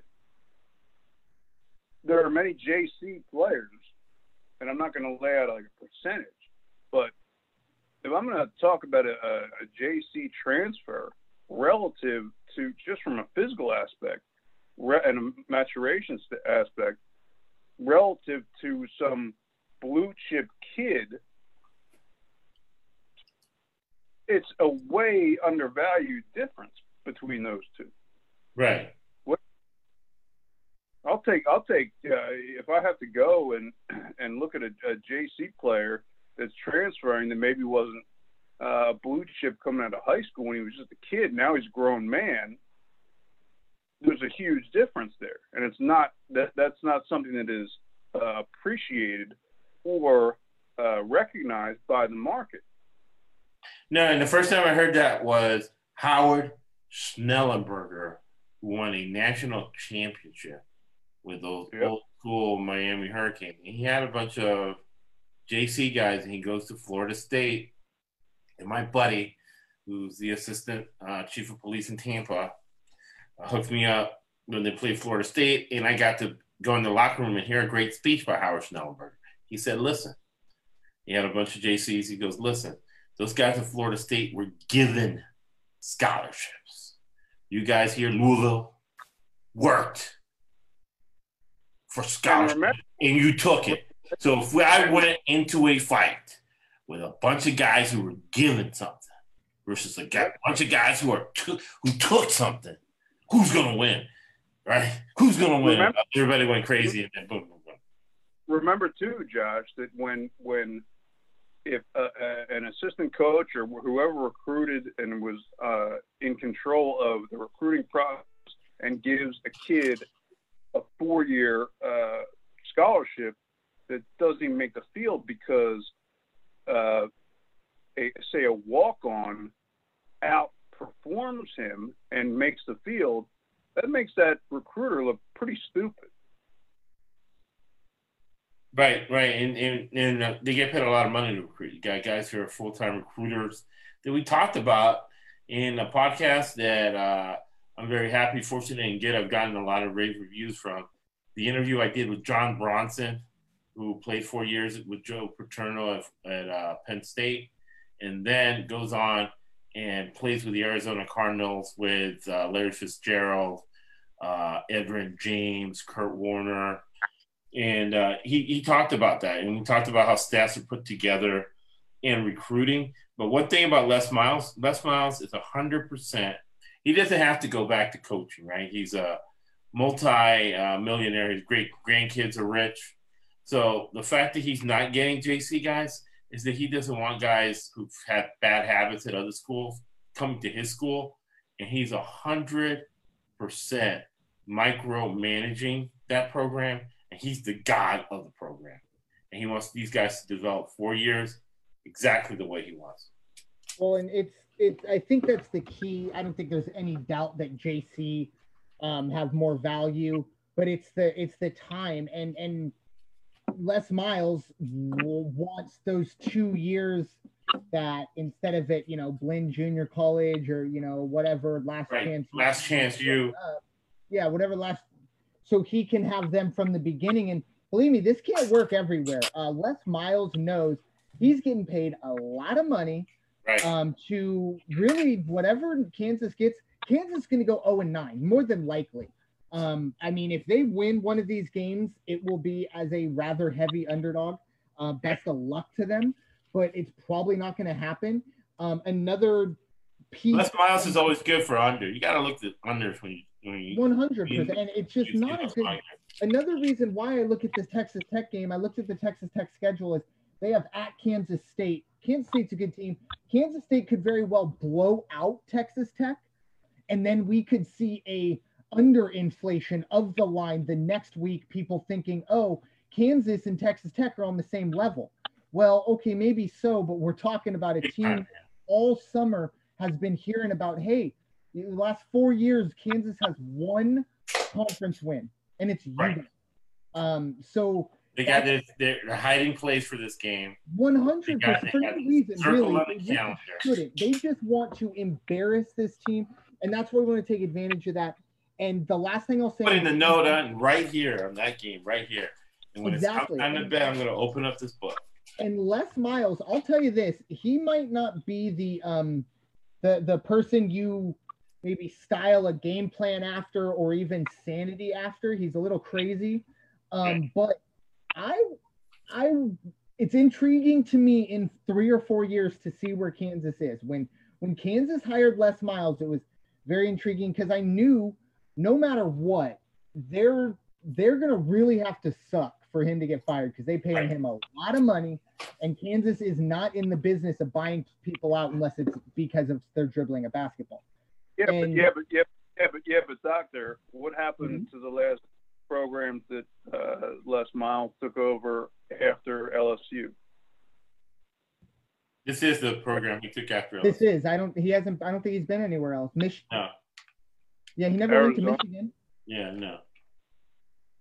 Arizona. He won a national title at LSU, and mm-hmm. then, and then uh, got pushed uh, out. Or Ed Orgeron was there recruiting for him, but uh, basically he recruited around sixty to seventy percent of the guys that won the national championships this last year. So he's a great. Nobody's ever questioned Les Miles' ability to recruit and to judge talent, to be a good judger of talent. And he's a great networking guy. That's why he got he's gotten role uh, roles in, in several movies, bit parts. Even though he's not an actor, he's a great uh, networker, right?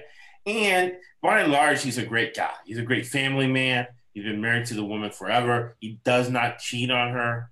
Uh, from the reports we get, he's an enormously wealthy guy who's done well with his investments. The only knock I got against him is that, and it's not even a knock because I made money off of it. I just know Les Miles doesn't like to blow people out. He keeps games close, and he does it too close, and he loses some games he probably should have won. And the alumni is mad, but I'm happy catching my tickets because I knew what was going to happen. We're dancing. That was at LSU. Grabbing the, grabbing the cash. He's not blowing anybody out at Kansas for a whole different reason other than the fact that he doesn't want to blow people out. But uh, next up, that's is, when he was at uh, LSU. Yeah. Oh, yeah. And even before and then, he was. Thank you. Uh, Kansas State is up next, um, and this is a team similar, similarly to Iowa State. I think is one of those teams that can be there in that kind of you know 2.0, the second matchup between those teams, whoever it'll be in the championship game against. You would have to assume Oklahoma. Chris Klieman, you know, laid or made his craft getting guys like Easton Stick and Carson Wentz ready for the big yeah, time. So, yeah, you, you could have no opinion on them because of the kind. Uh, hey, hey, hey, hey! I'm just, I'm, I'm just putting the facts down. Just putting the facts down. He's the coach at North Dakota State. Everyone knows my feelings on Carson Wentz. Just reminding everyone that that is where Carson Wentz went. I'm moving on. I promise. Um, his first year uh, surprised people. He it was supposed to be a down year, um, and this is a team that is every year it's kind of the same thing. They're going to run the football. They're going to play good defense. This year they have um, Skylar Thompson, who I believe is a four-year starter, which believe me, I don't have to tell people about, especially late in the year, um, right. and in a conference that's so. It, it honestly to me it's a horse race that the favorite is like four to five and everyone else is like six to one and right. it's like someone's gonna win money on this. You just have to pick one of the three ugly, ugly stepsisters that are also gonna make it into the championship game. Um, I think Kansas is one of them, and a lot of it is coaching. I think when you have a guy who now obviously North Dakota State is not the the little ten. I'm sure Greg Wolf would disagree on that, but um, it's a situation where I, I, actually think, Doctor, if I could uh-huh. go in, I actually think that North Dakota State, if they win, this is this goes to like the uh, relegation promotion model of soccer. Oh, okay. So I'm kind of going to go off on a little tangent here. North Dakota State would be. We wouldn't want it any other way, man. We, they would be. They would be. The stream of conscious tangent podcast. If if North Dakota State went to the the little ten right now, they'd be one of the favorites.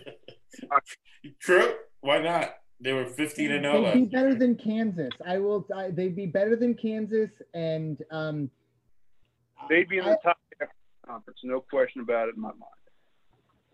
We that would be a that would be a very. Well, and Chris Klieman, I, think coaching like I think they'd be better in Kansas. Basically, that's what it is because that Skylar Thompson, uh, I think, was at North Dakota State, but he's Chris Klieman's guy, right? And I, I, saw that game, and I guess it was a, a, crazy ending, but they still covered. You know, everybody was crazy because they lost. They, they had Oklahoma beat, and all the guy had to do was like kneel down and whatever. Some crazy stuff happens, and Oklahoma wins the game. Uh, it, something crazy happened. Hail mary with uh, Jalen Hurts, and they're laughing, and they should have lost. Uh, but they covered the spread, and I knew they were going to cover the spread. Again, easy inflated line, easy to monetize. And there's going to be a lot of Chris Klieman games that are going to be easy to monetize. And basically, North North Dakota State is Kansas State because he's recruiting the same guys that played there uh, to Kansas State. And this is the guy, you know how I say, especially Oklahoma State, uh, they, they work in two year cycles. One year they're bad. TCU the same way. One year they're bad. Developmental year. Next year they're good. Chris Klieman is good every year because the man is obsessed with football. He only probably uh, looks and hangs out with his wife at Christmas and Easter. The rest of the time, he's watching film. The rest of the time, he's recruiting. The rest of the time, he's plotting, right? And we had, again, we mentioned top 10 in every receiving quarter in the FCS, Ben Ratzlaff and listen to the podcast because I asked them, uh, do you have some teams you circle on the calendar? And are you uh, putting new things to the air raid that teams haven't seen to make last year's film useless?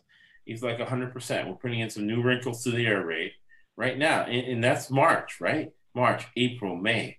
Those are big months for Chris Klieman, right? Where he's plotting, right? And you look what teams that he loses to Baylor, uh, close losses to Texas, West Virginia, right? And that shows you what great of a coach he is because West Virginia has no talent. So he, he probably was very depleted in that game. And I think I remember that game. There were a lot of injuries on Kansas State, but they were able to go eight and five, go to a bowl game, and look for them to cover for you, especially early in the season against West Virginia, against Tom Herman. Tom Herman is great as an underdog. He's 90% as a dog, but he's only around 60% as a favorite, which he will be in this game. And I'll, I'll flat out say this, Doctor.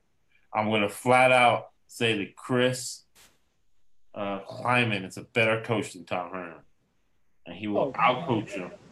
No doubt about it. And uh, I agree with, with the doctor. Uh, doctors, as much of a cynical contrarian as I am, and I believe that Kansas State can sneak in and get to the champ because that's what Chris Klieman does, man. That last year was the first time in a long time he wasn't in a title game. I know they've had some COVID nineteen problems, but knowing Chris Klieman, he was probably intentionally trying to get herd immunity because of right in the beginning. So hey, Chris Klieman has now herd immunity. He doesn't have to worry about COVID nineteen. And watch out for those Kansas State Wildcats and Chris Klieman uh, to be just as good as anybody else.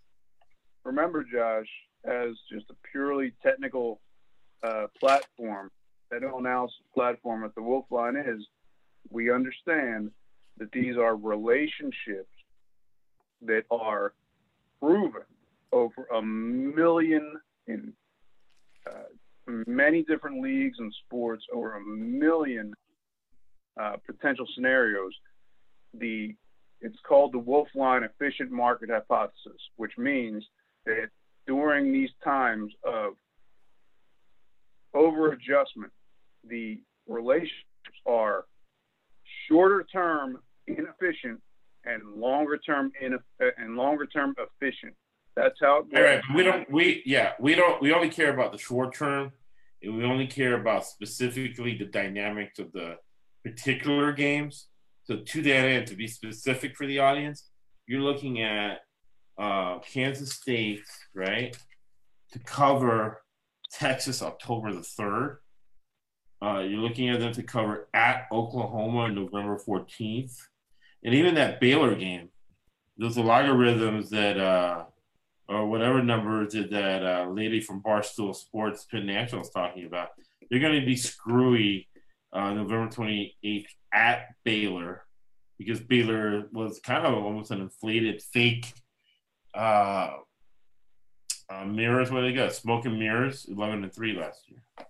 Don't get me started on this fraud, Erika Nardini at Barstool, because I would just start punching holes in concrete. she look. She reminds me of the mafia lady from The Sopranos. She definitely like Victoria Gotti type, Penn National CEO. Who yeah, doesn't allow Portnoy to talk. He, she always yeah. has to be right next to him because yeah, she knows she will probably say something stupid.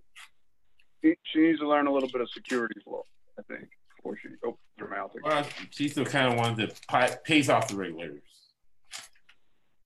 What's our next team? Oh yeah, yeah. We have uh, the, the prohibitive favorite, um, Oklahoma. Obviously, we all know Lincoln Riley. It's coming into his fourth year. I don't know if there's I mean, obviously you can look at LSU. I know they lost a ton, um, but Oklahoma lost a ton. I mean, they lost their three best offensive players by far: Jalen Hurts, uh, Anthony Ryan, and uh, CeeDee Lamb, who all were incredible. My question for this Oklahoma team is, I don't think they're going undefeated in this conference. I think they're going to slip up. They're they have a, a freshman or a starting uh, or a sophomore quarterback. There's no more Kyler Murray. There's no more Baker Mayfield. There's no more Jalen Hurts to start the year. It's the first time Lincoln Riley's going to try to uh, have to really develop a quarterback. Um, and I I think this is a good team. I think they're a good eight and one team. I don't know where it comes from. Uh, I did obviously we always look at the Texas game. That that's a rivalry game. You know, uh, Texas wants that more than pretty much anything. And they I lost last year, right? At, at at Iowa State, we obviously know what happened last year with Iowa State. Iowa State probably should have beat them in Norman. Didn't happen. I don't. I think we kind of alluded it to when we talked to Iowa State. This is definitely a coverage game for Iowa State. Um, like I said, I there there's a, there's a mine there's a mine in this minefield, if you will. I don't think they're going nine and zero. Oh. Um, somewhere they're going to stumble, and I think it'll be in one of the four games. Um, they're home to Baylor, uh, neutral site uh, at Texas, and then um, at Iowa State, and then of course the Bedlam game, which is oddly enough in the middle of the season, not at the end. That seems odd to me, but um, crazy. Those are yeah. I don't think that's ever happened before. I don't know what the story that is, but anyways, I guess it really doesn't matter this year because it's 2020 anyway. So no, no, yeah. Four games. I think there's a potential for them to falter, um, only because I think we're going to see what Lincoln Riley fully has. Uh, there's there's a lot of people who, hey, you give a kid a Lamborghini or a, a Lamborghini or Ferrari, well, yeah, he's probably going to be able to drive fast because he's had a fast car. What about the the Chris Kliemans who've been you know, who've been kind of toiling in the one double A's, and I know North Dakota isn't exactly toiling, but they haven't been. Their first job isn't here's Oklahoma and three straight Heisman finalists straight off the bat. No, no. And, and, actually, I was wrong about that. I remember what happened. Uh, Kansas well, State did beat Oklahoma last year, right? No, they didn't. Yeah, didn't it? That's what I saw in the Phil Steele, right? Didn't Kansas yeah. State beat Oklahoma? Yeah. Yes, they did. I'm yeah. sorry. Right, right. So what happened was that Oklahoma had a. I was I, I was covering by like 20 points, and Oklahoma hit a lucky play, and I turned the TV off because I was I was upset because I wanted Kansas State to win, and they ended up winning anyway. That was the story. I want to correct that for the people. This, this is the both of you. Name me the last like out of the last 15 years. There's been what like how many how many uh Oklahoma or uh, Big or Little Ten uh, uh, quarterbacks have thrown for like a billion yards and been and won Heisman's, and then been a total stiff at the next level. All all of them. Like I, the only one I can remember that, that, that has even had any type of success is Andy Dalton. That's the only one. And I don't even uh, think he was in the Big 12. RG three had a pretty good rookie year, but yeah, it's hard to it's hard to think guys that, that have been good other than Andy Dalton We've been able to uh to, you got, to yeah, do anything. Got, you got height, you got the uh, Heupels and, and and all the uh, who was the other guy? Sam Bradford, and you know everybody. You know it's total. The guy that won the Heisman Trophy, yeah, number eighteen, who USC destroyed. Remember that guy? There was yeah. a bunch. And and even to that, I, would have to look it up. But even the year Andy Dalton was at TCU, that might have been the last year TCU was in the Mountain West. Um, right. That that no, was a possibility, right. but that's a great point. I mean, even we we see. I always go back to uh, Jason White. He he was a quarterback for the Oklahoma back in I think 2000 2001. And didn't he win the Heisman? Didn't he win the Heisman? Yeah, exactly. And he didn't do jack shit. I mean, he's. Uh, well, actually, actually, we got to look at Pat Mahomes. Pat Mahomes just won the Super Bowl. Oh, that's fair. Okay, we did have Pat Mahomes. Okay, Pat fair Mahomes enough. just won the yeah. There Pat Mahomes, Pat Mahomes. Won the Super Bowl. Okay, but for a billion yards one. for for uh, Kingsbury. Kingsbury. See, this is a small world because Kingsbury is at Oklahoma, and his best friend is the offensive coordinator for your Houston Baptist football, and our guy Ben Raslap. Faith family football every Wednesday this year during the football season. Small world. Small, small world. And and but that bleeds over then to now how the NFL. The, you know, the big difference between college in this current incarnation of how, you know, the passing game has become you know flag football more so in different uh, conferences or sectors than others. But you know, uh, it's even. The jury's out on Baker Mayfield. If people would say, yeah, yeah. it's a joke. It's a joke. It's a joke. And and and you look at if you look at like the big the big difference is in the NFL, how and that bleeds over is that pass interference is a spot call as opposed to 15 yards. Defense pass interference, and you know that's a spot violation. Yeah, no, just, but, it's for it's for the money, for the shield.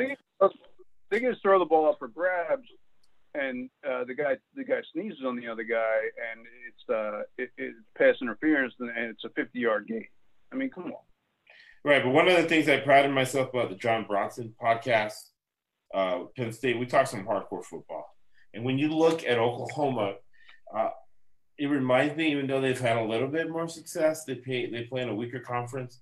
They remind me of what's going on at USC, because what you look at is a blue chip conference like this or blue chip uh, program like this, they're getting phenomenal athletes. They're getting upper tier uh, five stars. So how is Lincoln Riley developing these guys, and how tough are these guys now?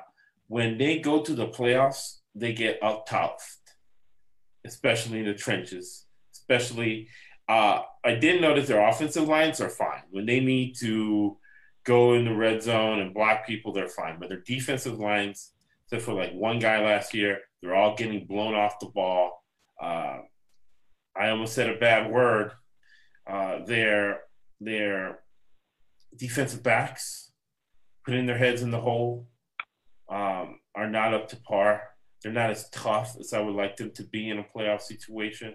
So he has had an issue developing the defense. And you go back to Greg's talking about scoring too fast. Can you have a defense scoring too fast, right? Chip Kelly would say, no, we can use sports science and get these guys in shape.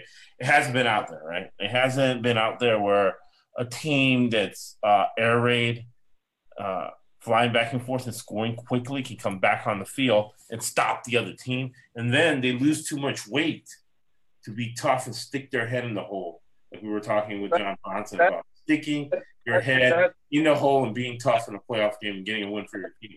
Getting a stop that's, the, that's the reason, Josh, why like like conferences like ten, you know, their their uh, total for from an option standpoint, implied volatility is so high because it's aggregated between the two. So you get these teams that are just, you know, scoring at will, just you know, because no everybody was afraid to play defense. Then their defense, you know, then the offense comes on the field of the other team, and you know they're going to score too, right. right?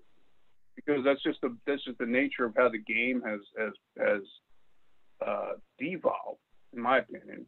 What, what do you think, Doug? Yeah, yeah. What do you think, Doug? Is Baylor game to start the season a trap game?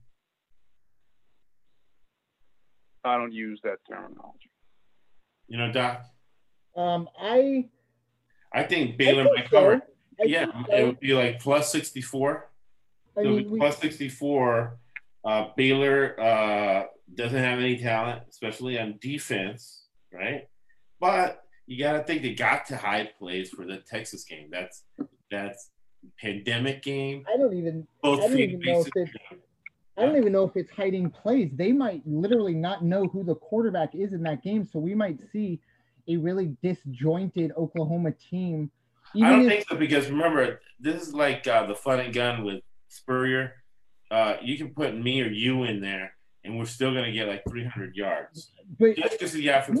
I mean, we haven't seen Lincoln Riley's offense without anybody. I saw him with a, in a head coaching uh, role.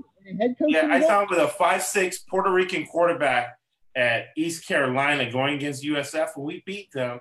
But they had um, with that guy Hardy who plays at, in Atlanta. They they went up and down the field because he uh, Lincoln Riley. That's why they want. That's why uh, they want him at Dallas. Any defense you line up it is wrong. You have to play for it, and the guys adjust on the line of scrimmage, and there's a guy wide open. That's why the, the five, I gotta see it. I gotta see it first. Well. I can't. I can't. I can't watch Lincoln Riley, at, uh, offensive coordinator. I gotta see him without a Heisman quarterback before I just. And that's what I'm saying. I've seen him. With, I've seen him with offensive yeah. mind in this generation. We yeah, I saw. Him, yeah, I saw him with a six foot Puerto Rican quarterback at East Carolina, and he was lining up. No, no, a whole season. We'll look up uh, uh, Lincoln Riley's offense. coordinator, it's different. It's different as a coordinator. You have a half, a third of the the responsibility. We look at Wade Phillips. Wade Phillips might be one of the greatest defensive coordinators ever. He's a terrible head coach. Uh, Norv Turner, really bad head coach, but he can turn your quarterback around. So I'm just saying, like we we see coordinators, and and I go back to um, who was the who had Cam Newton at Auburn, uh, Gene Chizik. Oh, he's the greatest mind ever. All of a sudden, what happens when he doesn't have a Heisman winning quarterback? All of a sudden, he's not the, the greatest offensive mind ever. I'm not saying Lincoln Riley isn't the greatest offensive mind ever. I'm just saying we need to see it happen when it's not a first round pick or a Heisman finalist. Let's see hey, it happen. That's what I'm saying. He did it. At, yeah, he did it. He coached five years at uh, Eastern Carolina, right? For my guy Ruffin McNeill, who's up there at the University of Virginia, right? He had back to back with the Puerto Rican quarterback. I think he's the only uh, Puerto Rican ever to start in Division One football. He threw for six thousand eighty-six yards in 2013, right at East Carolina. I, I hear you. I just go back to the coordinator. And another six thousand. We don't. I don't need to hear the the stats of every quarterback Lincoln Riley has ever coached as an offensive coordinator. I just bring up we're in a situation where we Lincoln Riley's never been in this spot. He's never been a head coach without a top five quarterback going into a season. Let's see how that goes. And yes, that Baylor game is a trap. I don't care if it's a it's it's uh, low talent on Baylor. That is going to be a team that wants to prove something straight off the bat. I think Oklahoma's going into that game not knowing who is that quarterback. And by the end of the season, we might have a new Baker Mayfield. I'm not saying that's not going to happen. I'm just saying right now, we need to see Lincoln Riley turn uh, what's his name, Mordecai, shoot, Tanner Mordecai and Spencer Rattler. Let's turn those two guys. We we've known Baker Mayfield's name. We've known uh, Kyler Murray's name. We've known Jalen Hurts' name going into the season. We don't know these guys' names. So let's see if Lincoln Riley can do something from the head coach position. That's what I'm looking for. And what I'm saying is, uh, based on the evidence, I feel that he will be able to do that However, Baylor, we are in agreement here. Baylor will cover that game, or you got to look hard at Baylor covering that game. Let me just make a real quick point going again, bleeding over into the NFL.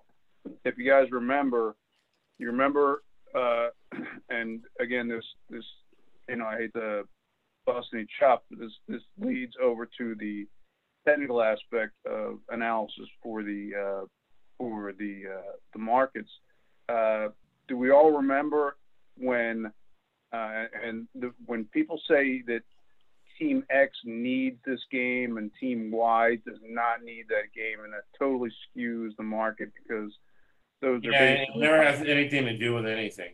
The, those games right. always people get wrong. Right.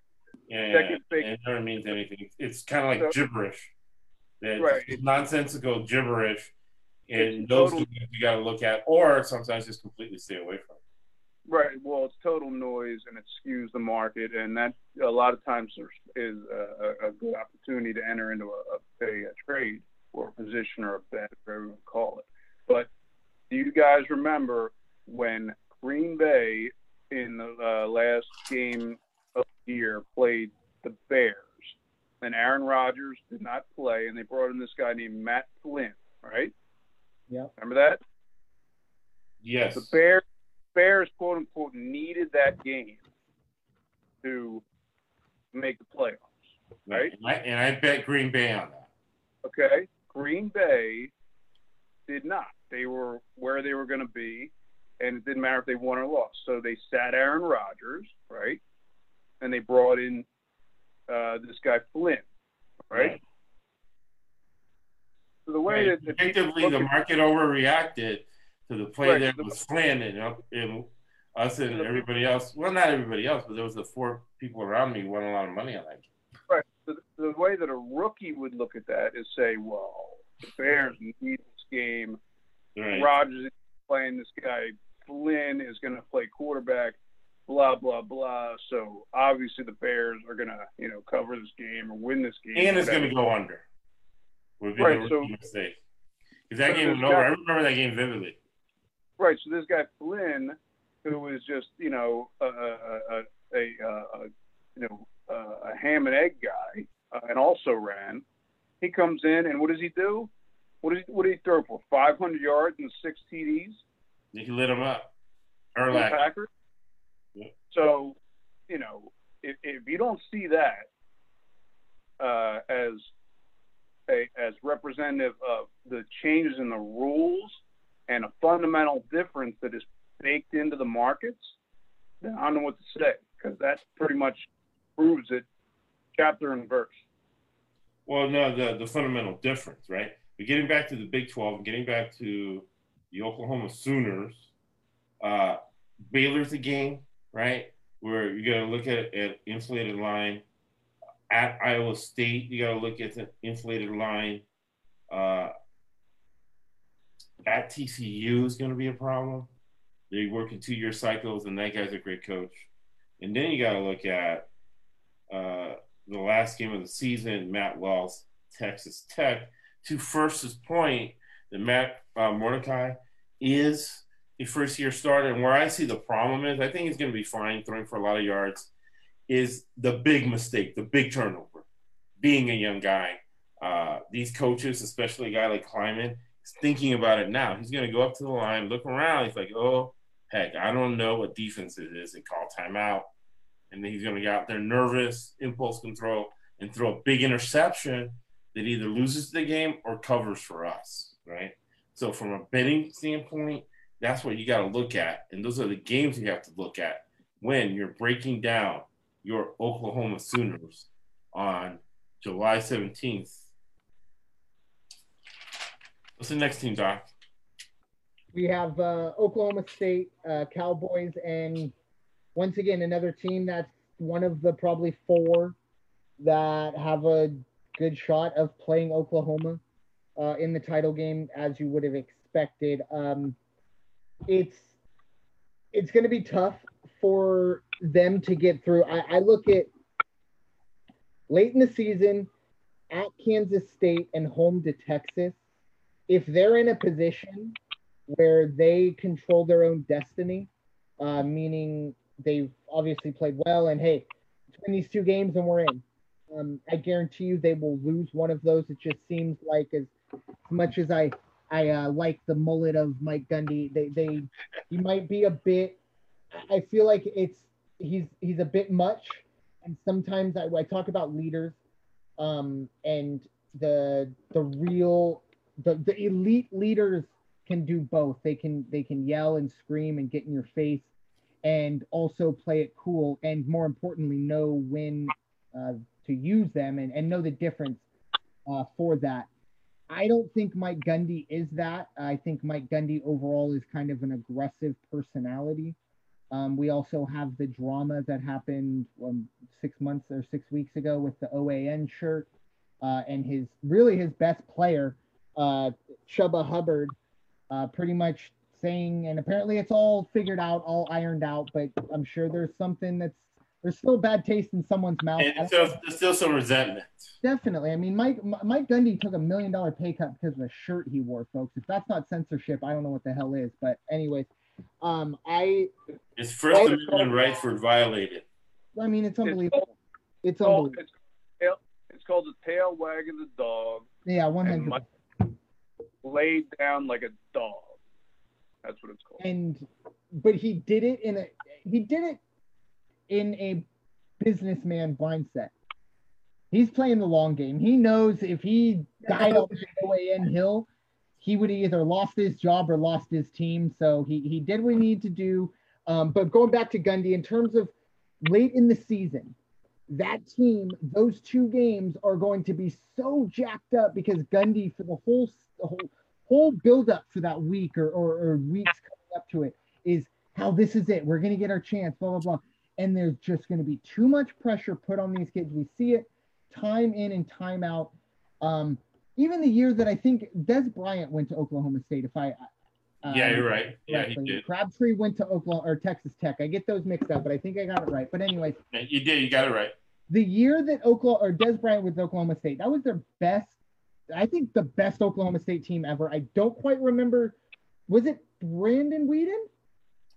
I don't know if Brandon. Yeah, Weeden quarterback. It was Brandon Weeden. Okay, so yeah, the best Oklahoma State. And if I remember correctly, I think they got blown out by Oklahoma.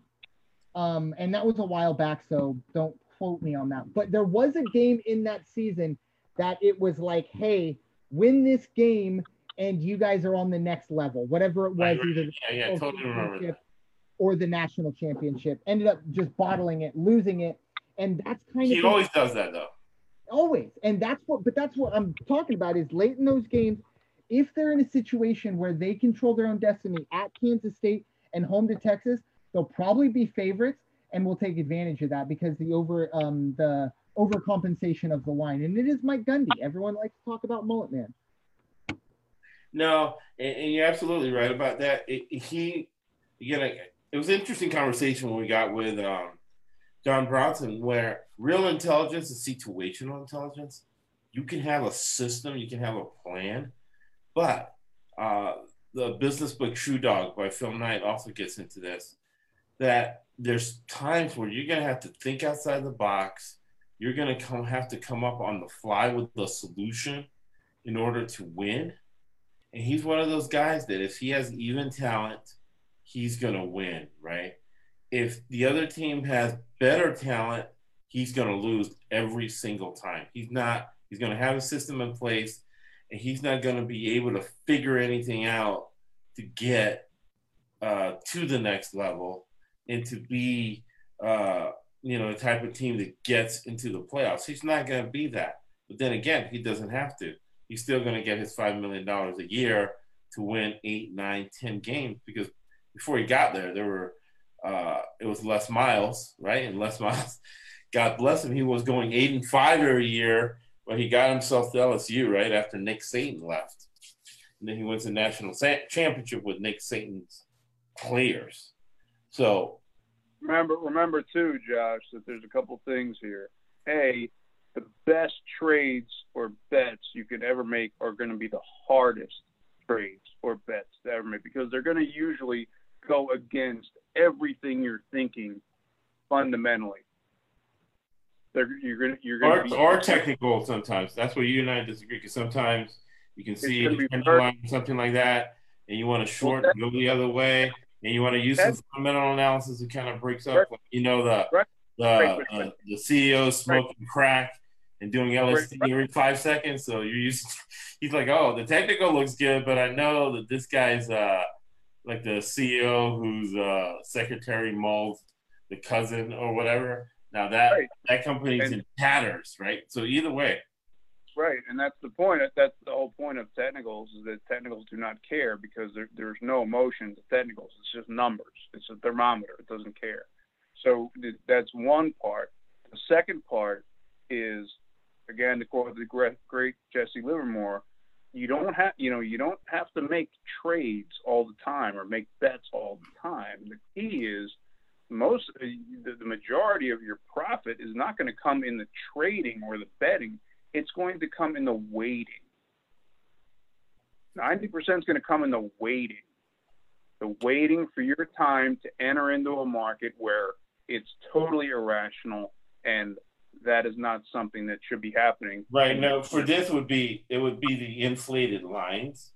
So again, when you talk about inflated lines, and it happens every year, and I guess, Doctor, we're gonna do it until it stops. But that Iowa State game is gonna be an inflated line, right? With with Oklahoma State. And you're talking about probably a better coach in Matt Campbell, who's gonna have those cyclones ready to play. At Kansas, Les Miles, Les Miles has a lot of respect for the alumni that are paying his $5 million salary a year and are, you know, the Kansas uh, endowments up to about $3 billion, right, in a pandemic. So look for that game to be close. At Oklahoma, Bedlam, right? Go the other way. It, you know what I'm saying? And then, and then, and then I think those those are the games that stick out. Uh, he'll win, right? Your Baylor, his West Virginia, right? those are games that uh, Mullet Man wins because he has better talent than they do, or it's equal. You you got to watch out for at Oklahoma, like first is saying, and then that Texas game. Uh, most likely, Tommy Herman is going to get him. And, and, you got two teams with similar talent, I would say, because Texas has gone down, but Tommy Herman's a better coach than he is. Those are the games from a betting perspective, uh, perspective that specifically you want to look at to keep to monetize, right? You want to get to our level, which is 70, 80% on these games. To be honest, they're a little bit higher in college uh, because the NFL tends to be a little bit more wackier and the lines are, are tighter, if you will. So there's well, a lot of money to be made. And now, and now, especially with the pandemic, I think you got. What do you think, Doc? Because of the pandemic, just real quick, is the game going to go over, right? Because they're not tackling, or you got to look at maybe the under at inflated lines with these Big Twelve, especially when you're talking about an Oklahoma State. Just real quick before I defer to the doctor, it's not that the NFL is wackier. The NFL is not is less wacky because the liquidity makes it a tighter, more quickly adjusting and uh, market back to fairness than college. And then that goes, that bleeds down to, you know, the larger conferences of college getting more liquidity so they correct earlier. Yeah, but fairness, fairness is, is in the way you're describing it is more of a math term. More, it's more, it'd be more like closer to the mean. Right. Well, well, that, that you're, you're not uh, a, a, reversion to the mean is is a math term. It's a it's a cycle. It's a uh, right. It's a math term. Then put it. It's the same. It's the same thing. You're talking. A right. bubble is it's everything. Math quantifies everything that's abstract. So the point is that when you talk about the NFL being wacky, it's not. It's, it's actually less wacky, and the Big uh, Ten is less wacky than the Sun Belt. You know, because Right. It, it, depends have. what you mean. And my, my definition of wacky is where one play, right, in the NFL, boom, can change uh can change the outcome, right? Whereas in if Oklahoma State's blowing somebody out by 21 points, right, and the line's 35, something crazy happens, you're still covering from a from a right. spectator's point of view when you're watching the games. Right, and there's there's again, options theory and, and, and, and finance theory involved in that as well as the volatility or the total points expected is less than points mean more. So, you know, as you as you get further away from parity, which will be a, a pick in theory, then you know points mean less as you go away. Yeah. So, so one thing know, I'm going to be studying next week, and I'll make some calls around will be uh, is there going to be more scoring out there because uh, they're not tackling or are they tackling in practice and how physical it's getting out there because the more tackling they do and the more physical they are uh, on average games are going to go under if they're not doing tackling games are still going to go over but you got to look at games with two defensive guys playing in the same game, like a, an Aranda and a Les Miles, and that game's going under, right? Or in the Big Ten when Schiano goes against Lovie Smith, that game's going under. And that's how you make money in July for games that are going to be going on in September and October. What's the next team, Doc? Uh, next up is TCU, which uh, missed out on a bowl game last year. It's actually um, the this three year run that they're on right now is actually the the the worst they've been in since uh, 1999 when they ended up. That's when Gary Patterson took over. Uh, it's it was a rough rough year last year, obviously, but they were in a lot of really close games. Uh, a lot of the whole oh if the ball bounces this way or that way uh, could have been a different story. Same thing here with Gary Patterson. They're going to play good defense. Uh, probably going to run the ball. They're going to outcoach you. Um, the talent is just not really there, but he's going to get the most out of this talent.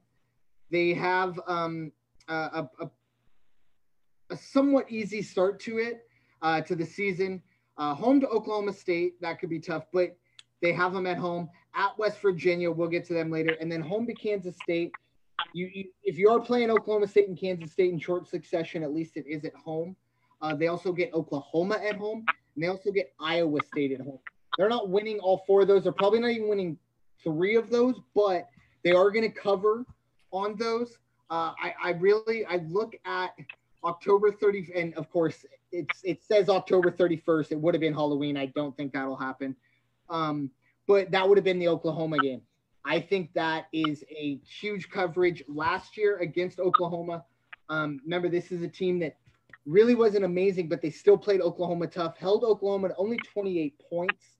So you know that, that this team, because of their defense, they're going to be in most games and they're going to cover pretty much every time that they're, um, you know, I'm a little worried about them, you know, when they're at Kansas uh, late in the year. Um, them being forced to cover double digits, I might be a little more weary of because of the lack of talent. But when it comes to covering those um, 14 point spreads where they're the underdogs, I'm all for it. I 100% agree. And and Patterson games have been like that for a long time, even when he was in the Mountain West. And really, that kind of uh, almost like zigzag theory, which is an old school theory. But when it comes to Gary Patterson, man, you make a lot of money doing that. And then I did zigzag theory in the last NBA playoffs and got the whole all the games right in the whole month of uh, May last year. Uh, and that's one of the main reasons as well. There's many reasons I want Adam Silver to uh, to resign as as uh, NBA commissioner. But that one too, right?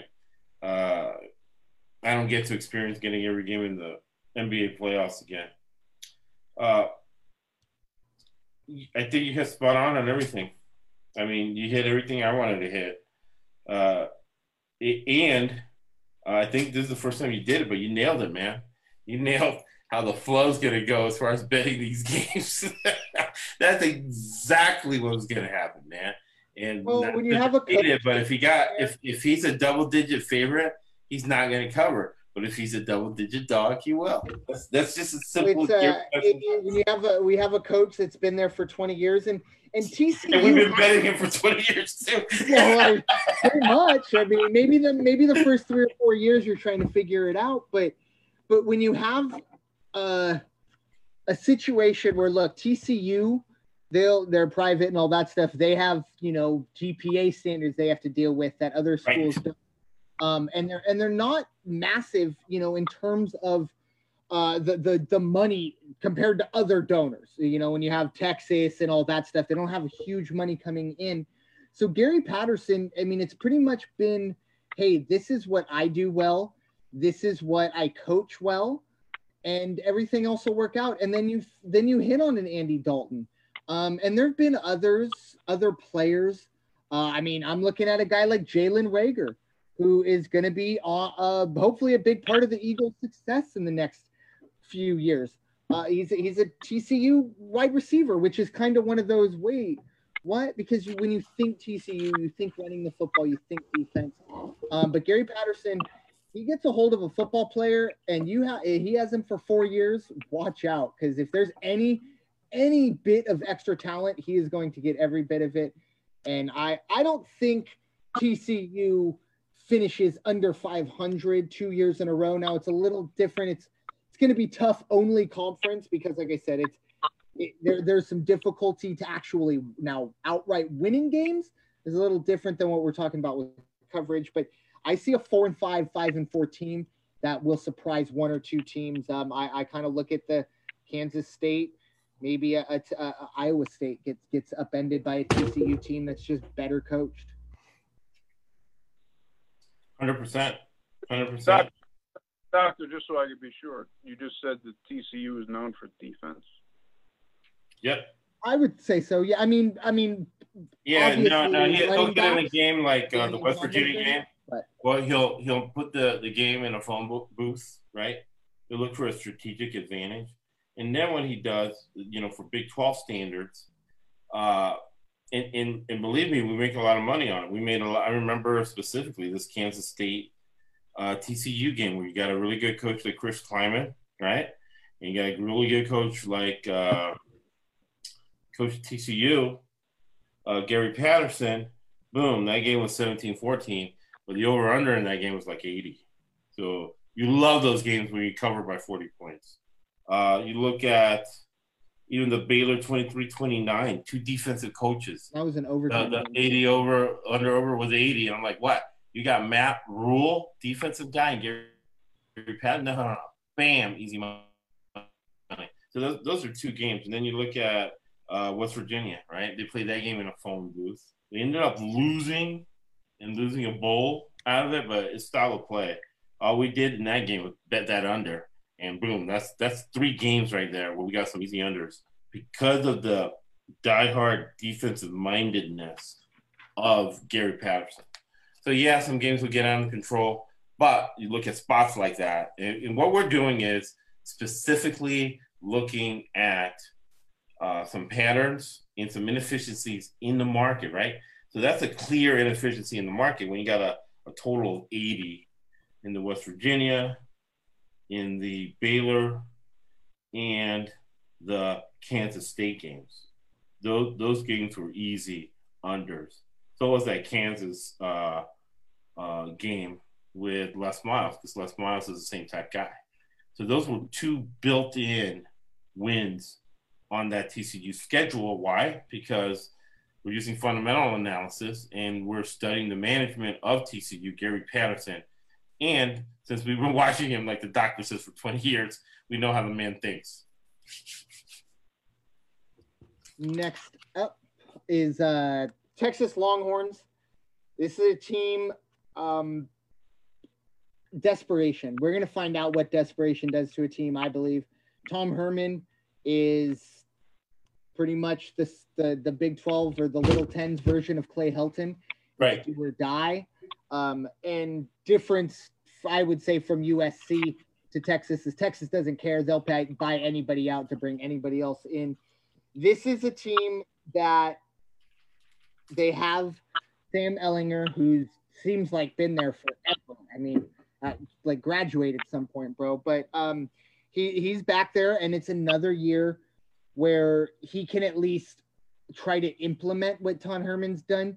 I've yet to really see that Houston offense. Now, when we talk about Lincoln Riley taking that offense from Eastern Carolina and and and and bringing it to Oklahoma, and then in the head coach, um, we'll definitely, I definitely see that. I have yet to see that that Houston offense that Todd Herman had, um, where they were they were a lot of fun to watch, and they were they were a headache for a lot of teams, a lot of good defensive teams in that AAC conference had a hard time figuring out Todd Herman. And I don't know if it's the pressure, I don't know if it's the recruiting. It has yet to translate. And look, he's going into year four. Usually they all say, look, you got three or four years. You get your recruits in and we'll see what happens. Well, guess what? Here we are. So we can't make that excuse, oh, well, we didn't have the right personnel. Well, it's your job to go get them and it's not happening, does it change this season? I I think this is their best chance only because of the lack of competition everywhere else. I mean, even Oklahoma is going to be good, but they're this is the weakest Oklahoma team we've probably seen in the last four Sam, years. Sam Ehlinger, Sam Ehlinger is going to have more experience than the Oklahoma Malachi.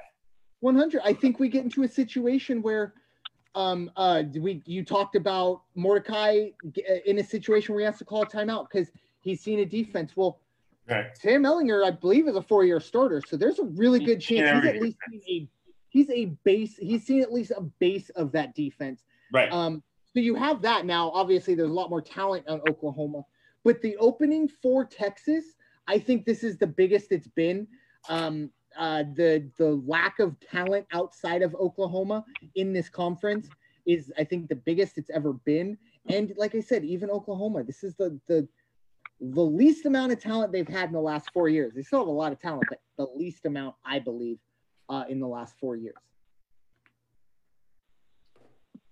Yeah, yeah, and let me look at the Phil Steele here to see how many returning start because They got uh, nine on defense and yeah. seven on offense. Yeah, so he has a stacked team. So uh, on paper, right? Uh, they they should be the favorite, and I think a big thing, believe it or not, is going to be whether they're going to play uh, conference games or non-conference games, because uh, to to play right a Jeff Scott USF team to start the season, right? Uh, they're going to get beat up before going to Louisville. I mean, USF might not win the game, but there's a lot of athletes. They'll play hard. They'll be ready to play, and they'll put a, a hurting on those uh, Texas guys. And you got to figure that Texas is not going to have like a full rotation if they play those games. Um, right now, they're telling me they are, but we don't know what's going to happen. Uh, September the 5th, the game that I was going to be at was two days after my birthday. I was going to be in the t- hot Texas sun on the sidelines watching my USF Bulls. I say my because I, I give them 10 grand a year and deduct it from my taxes.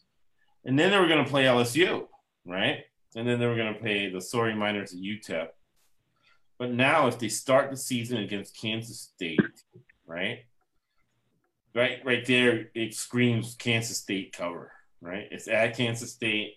Again, a trap game because uh, the Oklahoma game is as big as the season, right? There's some people who give $100 million to the Texas program that all they care about is beating Oklahoma and vice versa. So that's a season within itself. So, how much of a game plan are they going to go in? How much of a rotation are they going to have of their best players against Kansas State at Kansas State? Because even if they lose that game, it doesn't really mean much because they can recover if they beat Oklahoma right? If they lose those both two teams, they have to. He's fired anyways. They might even fire him after that, but he would have to sweep all the rest of those games. Uh, at Texas Tech, you got to look at Matty Wells. I think is just as good as a coach, and he's a guy who knows to do less with more.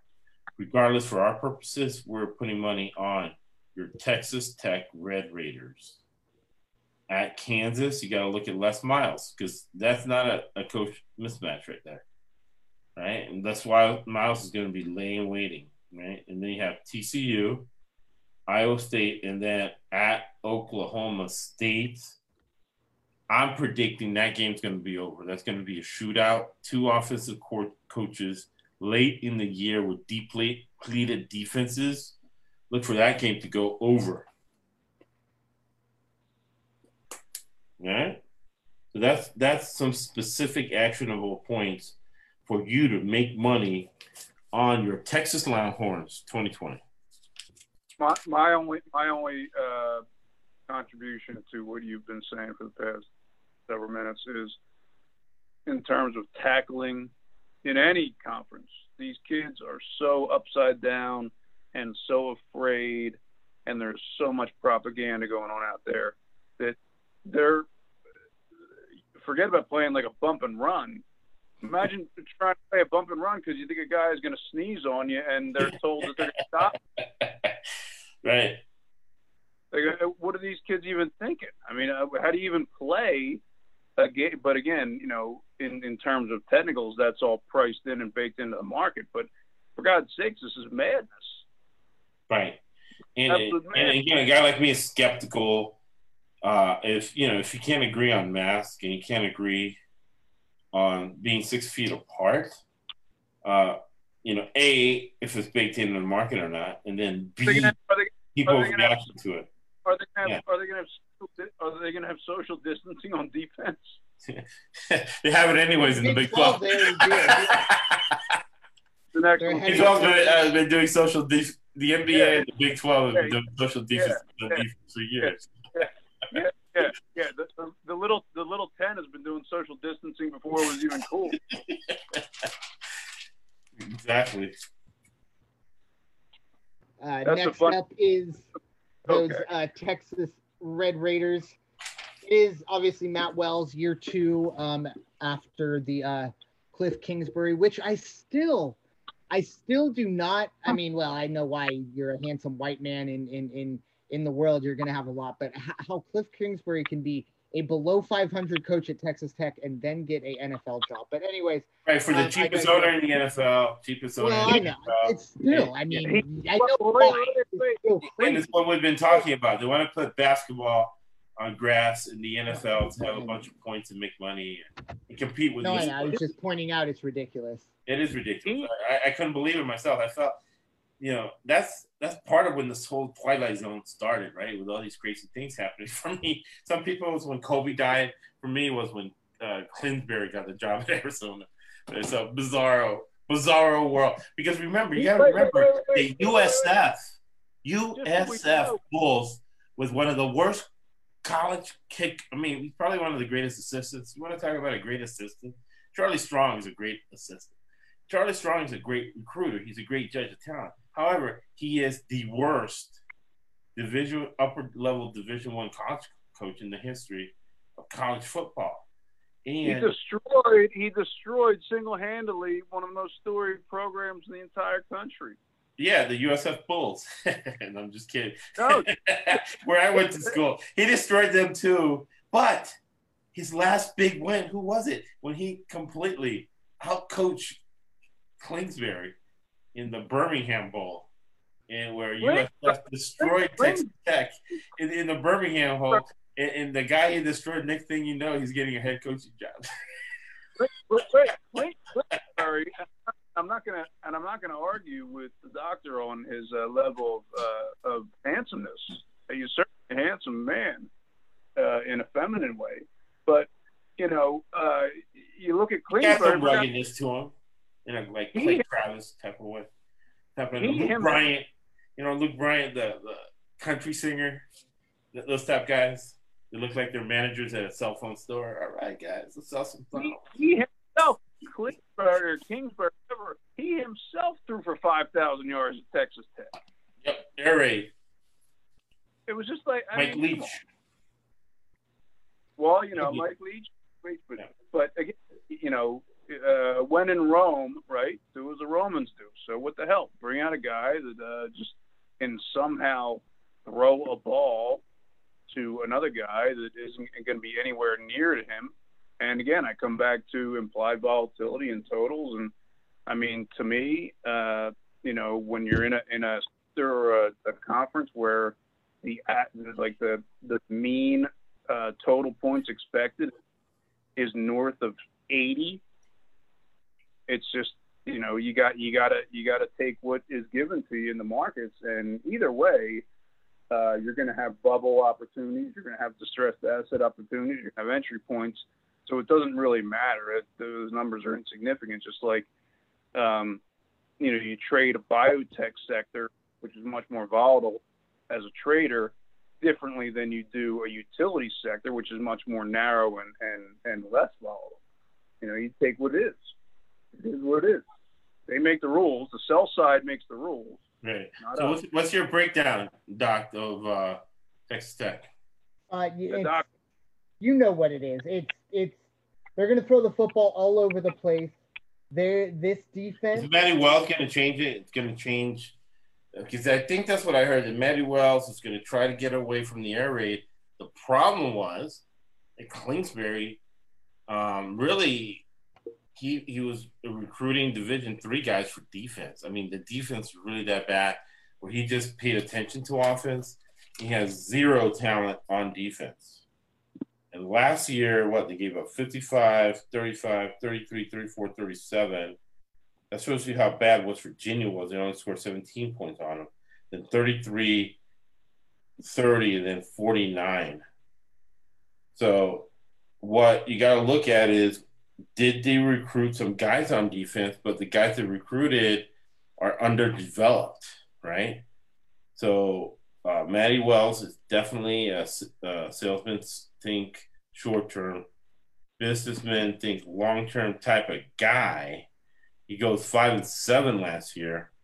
Um, I still think the Big Twelve is going to play nine conference games, believe it or not. Uh, but if they if they don't, uh, you're looking at a, a, similar year last year where they're hovering about 500, and they are going to need a big play, like in uh, the Kansas game 37-34. Those close games, you're going to need a big play on defense at the end of the game, somebody to step up and make a play uh, to make a difference. Look at that overtime game against Baylor, right? You can just see Matt Wells and, and Matt Rhule just sitting there saying, okay, whoever makes the most mistakes hey, loses, and I'm and I'm just gonna keep things basic because that game went to overtime. Remember, Baylor was an 11 and three team uh, that went to the Big 12 championship and did go to a bowl game. Oh, and I wanted to Texas Tech was right there with them.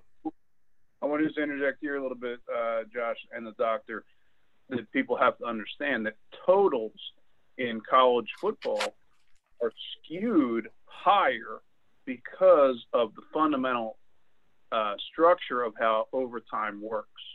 You could go into a game that has an 80 total, right, and it's 13 13 at the end of regulation, and then the game still goes over. Right. That's very different from the NFL. So people need to understand that. That's why there is an inherent upside skew to the totals in college football. Right. Because it's amb- it's it's totally ambiguous how many points could be scored. Right. No, totally, totally, and that's why it's so profitable with two defensive guys playing, because you have an added uh, bonus, right, and that an added edge, because of what exactly Greg said. So you got, let's say the total is eighty in that Baylor Texas Tech game, right? You got to sixty three, man. You may have a nice safe under on that. And I think the over under that game was 74. Crazy how the mind works and pretty, the under, yeah, and the under, and uh, it was easy. Which is very. I, I sweated very, when I thought it was overtime, and then the guy kicks a field goal. Right, typical, typical of these guys. Which, which seventy-four is a very tepid total for the little ten. Right, but you had two uh, two defensive guys. Matt, Matty Wells is bringing the defense to Texas Tech from Utah State. Oh, having a more balanced team, as you would say. So, so So that's what you got to look at with Texas Tech. Again, uh, you got to look at uh, first game of the season at Iowa State. You got to look at that game to go under West Virginia, Baylor, right, and then uh, TCU on November twenty first. Those games you got to look hard at the under with Matty Wells, who's made me a lot of money as a dog, especially when he was in the Mountain State uh, Mountain West with the worst commission of all time, Craig Thompson. And it was early in the season, usually about the first uh, six to eight games, where Utah State did well before imploding and always missing out on the Mountain West Championship. What's the next team? Uh, last one is uh, West Virginia. It's uh, year two without Dana Holgorsen. Um, wasn't great last year, five and seven. Uh, just the beat Kansas, only beat them by five. Uh, did did get two late road wins that somewhat uh, made things a little nicer, but this is a excuse me another team that I think is getting away from the the Dana Holgorsen type of air raid, whatever that. I don't know if it was the full air raid, but uh, it it seems like they are trying to move away from that. And when you see things like that happen, you're gonna have a couple years where the team struggles it's it still blows my mind that of course West Virginia is in in this conference, the little ten, whatever we're calling it. But um, there are still going to be situations. Wait, wait, doctor, doctor, you don't have to call them the little ten on my account. I'm just being a, I'm just being. A I like it. I kind of like it. uh, but I will the doctor thinks with no with no um, conference games uh, we'll see, but th- they'd lose out on that Florida State game, which I know would be nice money for them. Um, but you look deeper into this schedule, and it's it's evident to me that they are going to have to score um, in bunches. I don't quite know how that's going to happen. They only have uh, four. They have six returning offensive starters, but only four of them look like they're going to start. It looks like. Uh, um, the uh, last year starter starting quarterback Austin Kendall probably going to get beat out by a, a transfer. Uh, defensively, they have six returning guys, but this is a really bad defense. Um, last year, was um, average for, of course, the Big 12 Little 10, but that doesn't mean anything. Nationally, they're they're in the bottom third defensively, and offensively, when you look, the one thing you'll get with uh, West Virginia, you'd think is, oh, they're going to put up numbers. They're going to put up a lot of points. Last year, they averaged 73 yards a game rushing. 73 yards a game rushing is ridiculous for an NFL team, let alone a college team. Um, so averaged 20 points a game. They were in triple digits in pretty much all offensive categories last year. I don't really know how. This is one of those you'll have to go back and and how the hell did this team win five games last year? I don't think they're winning five games this year. Uh, there's going to be some coverages in here, but this is a team that I, I think is going to need to get lucky to be competitive. Yes, and what I've been reading about them and uh, hearing about them is exactly what you said. Uh, the roster is really thin in in 73 yards a game in in the Big 12. Man, God, that shows you that that offensive line is going to take a couple years to be able to rebuild it. No matter how many, uh, you know, because he made his money at Troy bringing in last chance you guys, guys who had committed crimes at other universities. He brings them in, he coaches them up, and he gets them ready to play. No matter how many of those guys he brings in, it's going to be tough. And this is another problem that I've been thinking with teams that have had problems with the offensive line. Uh, what I saw happen to USF when USF had a year when they had a bad offensive line and they needed to rebuild it, they would stop and have uh, literally like the third week of February, they would have a whole offensive line lifting weights and they would have an early spring practice. So by the beginning of April, spring practice was over. And as long as you make the offensive line go to class, you can have a full practice with them. And the full practice times two hours would be in the weight room. These guys were lifting weights for two hours a day. And then if it's two a days, it was four hours a day. These guys were lifting weights from April into September, right? And I guess what they told me, you would gain like four to seven pounds because these guys are young within a two month span, right? So six months, six times seven. So the whole uh, offensive line on average would be 30 pounds of pure muscle bigger, right? You can't do that in a pandemic, right? Because the, the gyms have been closed, the paranoia that Greg's talking about. So these teams that had bad offensive lines last year, guess what? They're going to have, it might even be a worse offensive line this year. So look for West Virginia to be that team where you can pick them no matter what the line is to cover inflated lines because they are that bad. And Neal Brown is one of those guys that he's just good enough, right? I really don't think that he's the brightest star on the planet or the sharpest tool in the tool shed. But he's one of those guys that outworks people. Uh, Neal Brown from the South, from Troy University, now at West Virginia. And uh, I was wondering why Dana Holgorsen left uh, to get $4 million a year from Fertitta, which we talked about at Houston. But it's because he had no talent and he didn't want to go through a whole rebuilding process again in West Virginia. So, yeah, uh, look for a guy like when Tommy Herman plays him, look for a super blowout because the man needs the money.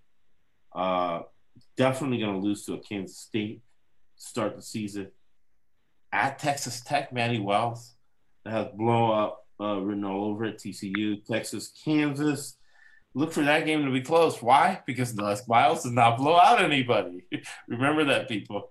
And then uh, Oklahoma, man, it's going to be a super blowout. Oklahoma State. Watch for them to bounce back because Neal Brown's going to curse them out after getting blown out. And then Baylor, look for that game to be close. And uh, Matt Campbell might be resting starters over there at Oklahoma State if Brandon First is right. And those Iowa State Cyclones are going to be in that Big 12 championship game. Josh, can I ask you a question? Yes.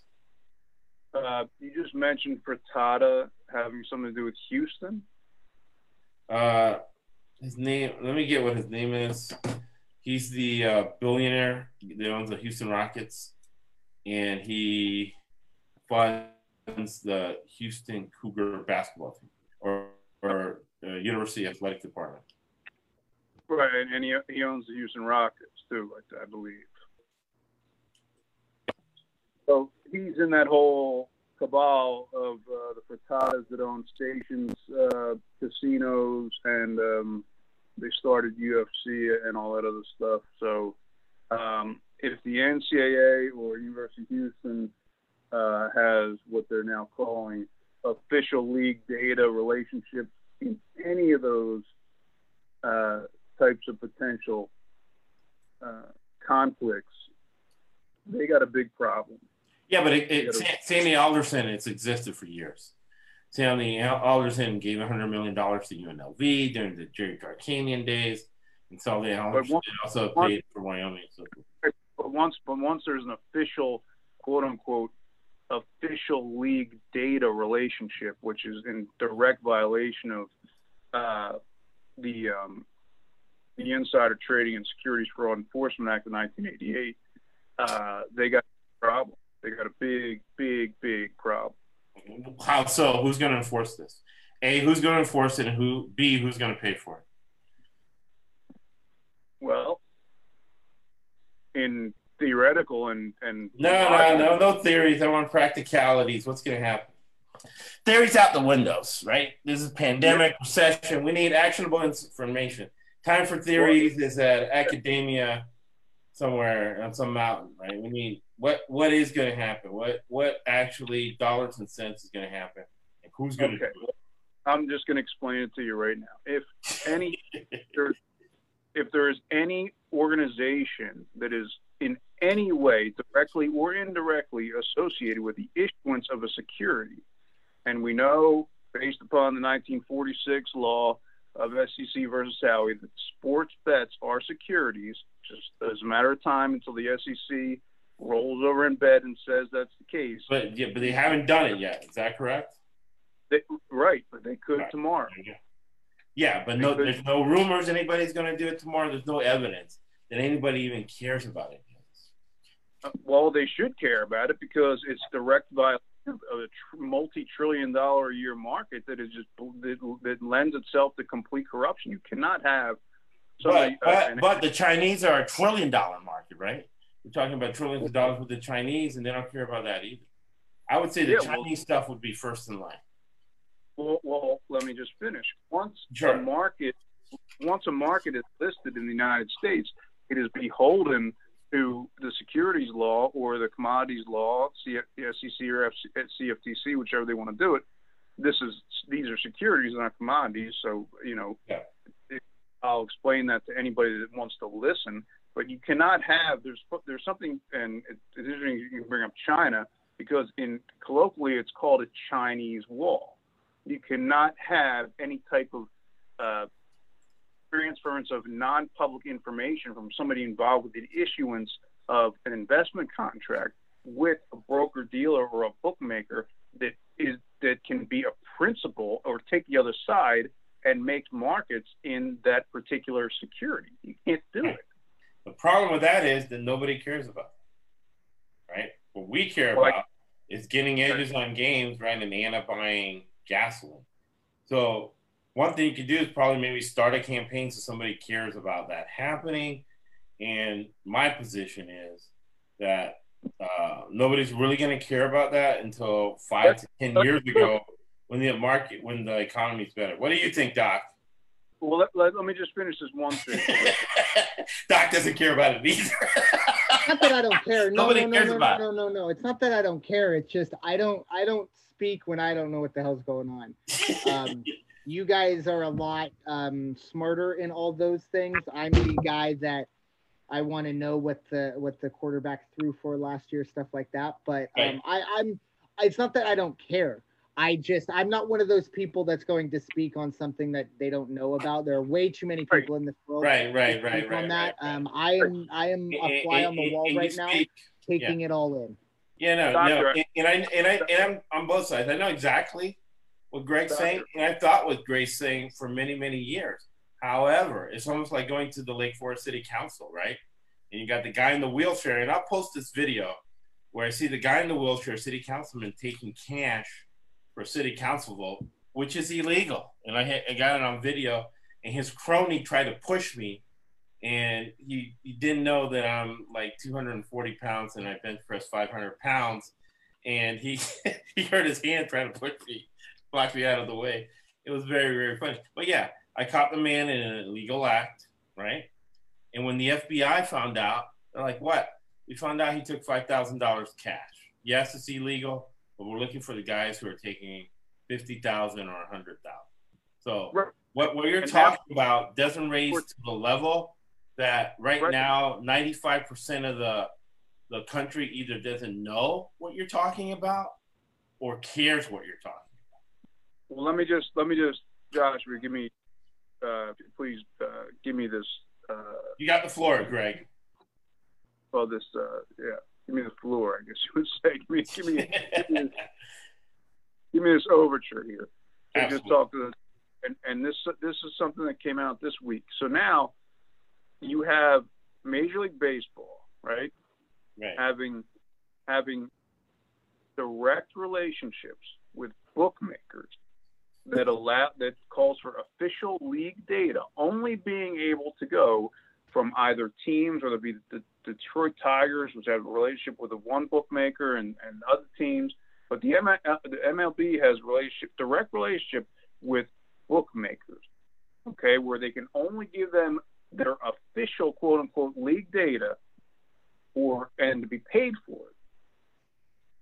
So just this week, it came out that the South Point Casino, which has a sports book, who follow us web- online, Tommy Lorenzo, who is the, um, and I tagged him the other way, Tommy Lorenzo, who is the sports book chief at South Point. Follow us on Twitter. He likes and retweets our uh, content and listens to the podcast. So we thank Okay. Tommy Lorenzo from South Point for listening I, and, I, I, and being a fan of ours. I, th- I thought it was, but last time I was there was Vaquero, but you know, South Point is so out of it, they still sell the the gold sheet tip sheet from 1950. Uh, so I don't even want to get into that. But South Point and Westgate, which are two sports books, which casino, they have nothing to do with this. But either way, people still think they do. So they have direct relationships with MLB and, and, and say the Dodgers, just in a, in, a, in just to make it easy, right? Say the Dodgers have a relationship with a particular sports book to give them this quote unquote official league data. So if the Dodgers have relationship with, let's just say, I'll call the casino North or the sports book North Point, and South Point and and Westgate this past week just they banned betting listed pitchers. Now everything is action. You know what that means, right, Doctor? Yeah, yeah, yeah, totally. So I, yeah, and I don't bet action. I only bet the pitcher. You'd have to be insane to bet action because you have no idea. You're you're, you're totally helpless, Right. right? But same number. So think about how insane this is. So, yeah, yeah, no, I wouldn't. I wouldn't bet those casinos. I wouldn't bet action, uh, baseball Listen. ever at those places. listen. So so let's say you want to bet Clayton Kershaw, and he's minus 380, and you think that Clay- Clayton Kershaw is going to start the game because you don't have access to quote unquote the official league data, right? So you bet Clayton Kershaw at minus 380, and then they the the Dodgers tell this sports book or whatever that that who they only have a relationship with that only gets the quote unquote official league data that Clayton Kershaw isn't really starting. Some double A guy is starting. But you can't bet listed. You're now locked into action. So they're going to take all your all your money on Kershaw at minus 380 and hold it even though they know that this is double A pitcher, not Clayton Kershaw, it's going to start the game. Right. And uh, Brandon First and I, we, are going to sit down with Brianna Winner, um, who's on our staff. And it's very doubtful that we'd ever uh, give anybody any indication that they should bet anything minus 385. And then uh, how to do research, how to listen to the pregame uh, show, uh, how to uh, look at the health of a pitcher, but we would teach them to shop around, right?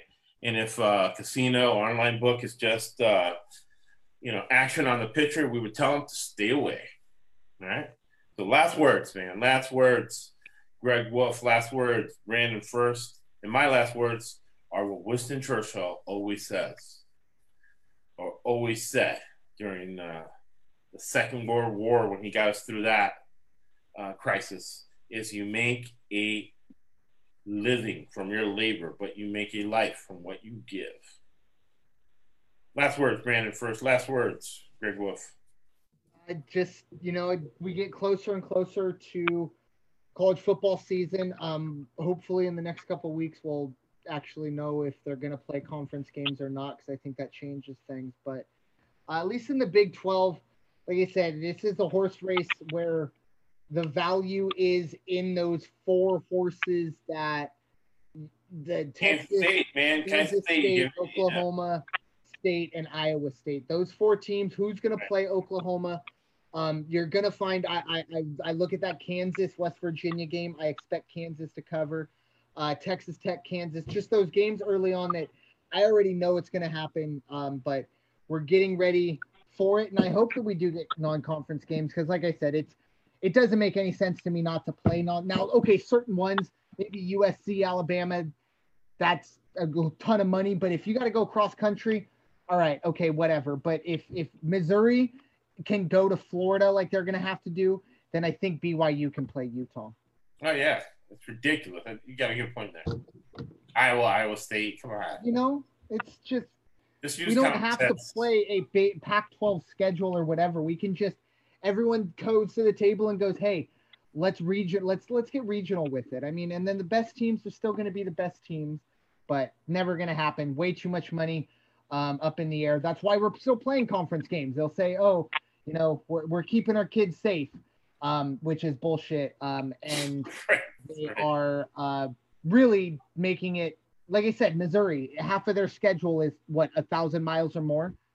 It just doesn't make any sense to me, and I don't think it makes sense to a whole lot of people. But that's the NCAA for you. Nothing, not, not. That's the definition of insanity: doing the same thing over again and expecting. Right. All right. Well, here are my. I have two last points to make uh, about me getting credit for two brilliant statements that I made here tonight. I, I've been on the phone with my lawyer, so you guys better not try to steal this stuff. I'm joking. Maybe I'm not. uh, a, it's the Little Ten. It's not the Big Twelve. you got to get. We're gonna be calling that from now on, man. you might want to get that copyrighted. I might do it just to spite you at this point. I already did. I already did. Too late. I, I, got, I got him on speed dial, but um, and the other one, what a great thing to happen to the big uh, the Big 12 slash Little 10 is this six foot distancing, social distancing, because as we talked about earlier before, they've been doing it for 10 years. Yeah, so, they're vets. So they're, so they're going to actually look like the big the, the Big 12 Little 10 is going to actually look like they have somewhat of a defense run around there for a third of the game or whatever they're out there. Yeah, uh, it's going to be very, very interesting. I mean, especially this year because it's. I think it's just this conference. Um, if you take Oklahoma out of this conference, I they're eight or ninth best. I mean, Mountain West is better probably. The the conference. I mean, this is outside of Oklahoma nothing, nothing there for you. But we're gonna make money off of it, so you know, trash is trash. I'm, I'm, I'm serious. I'm serious. If Oklahoma went to, and I'll make a market. I'll just make an opening market, an IPO market. If Oklahoma went to North Dakota State. I would I would make Oklahoma a six and a half point favorite at most. Wow, I would love to get all on that. That I think you're I take take Oklahoma out of that equation, throw any other team in. All right, but oh. I know the point you're trying to make. I think it it's missing the point with Oklahoma, but Oklahoma State, I could see them being a six and a half point favorite at North Dakota State, and I'd have to think about that. All right then. That'd be interesting. Well, who knows? Maybe, maybe that'll happen. I mean, at, at this point, 2020, who knows? I, I, I think, and there've been a lot of talk about North Dakota State not wanting to move up because they know how much money they make in their ESPN, their two ESPN deal games when they play in the championship tournament. Well, they're they're doing the math wrong because if they played Oklahoma, I mean, they would get you know or, or something like that. I mean, they, you're right. You're they, right. But, Oklahoma doesn't want to play North Dakota State, though. I guarantee well, that, that. That's the same reason why, like, right? They would never make that that that play that game. The same reason why Appalachian State used to go to Michigan and get all you know, whatever. Saw what happened there. James Madison and Virginia, we saw what happened there. And then you come down to the uh, the whole uh, relegation promotion model, and that's why um, uh, Idaho uh, went down to one double A last year or the year before, I believe, and I think that should happen more. Perfect. Josh, last words from you, sir. Yes, Winston Churchill. Uh, we make a, a living, right, from what we get, the value we produce in the mar- in the marketplace. What we make a life from what you give. And one thing we give each other is that we all we give each other two things, right? That's missing in society right now. Number one is we put our egos at the door and we listen to each other. Number two, if we get mad at each other, if we disagree, right? We laugh about it and then we text each other in 10 minutes. We don't immediately uh, ghost that person and entirely block them out for the rest of our lives and never talk to that person again just because you disagree about something or have a different opinion. Oh, I wouldn't because I want your wife to pay for my gas. So I would never. there you go. hey, and this is something we're going to put in in our website for, uh, you know, get some gamification in there.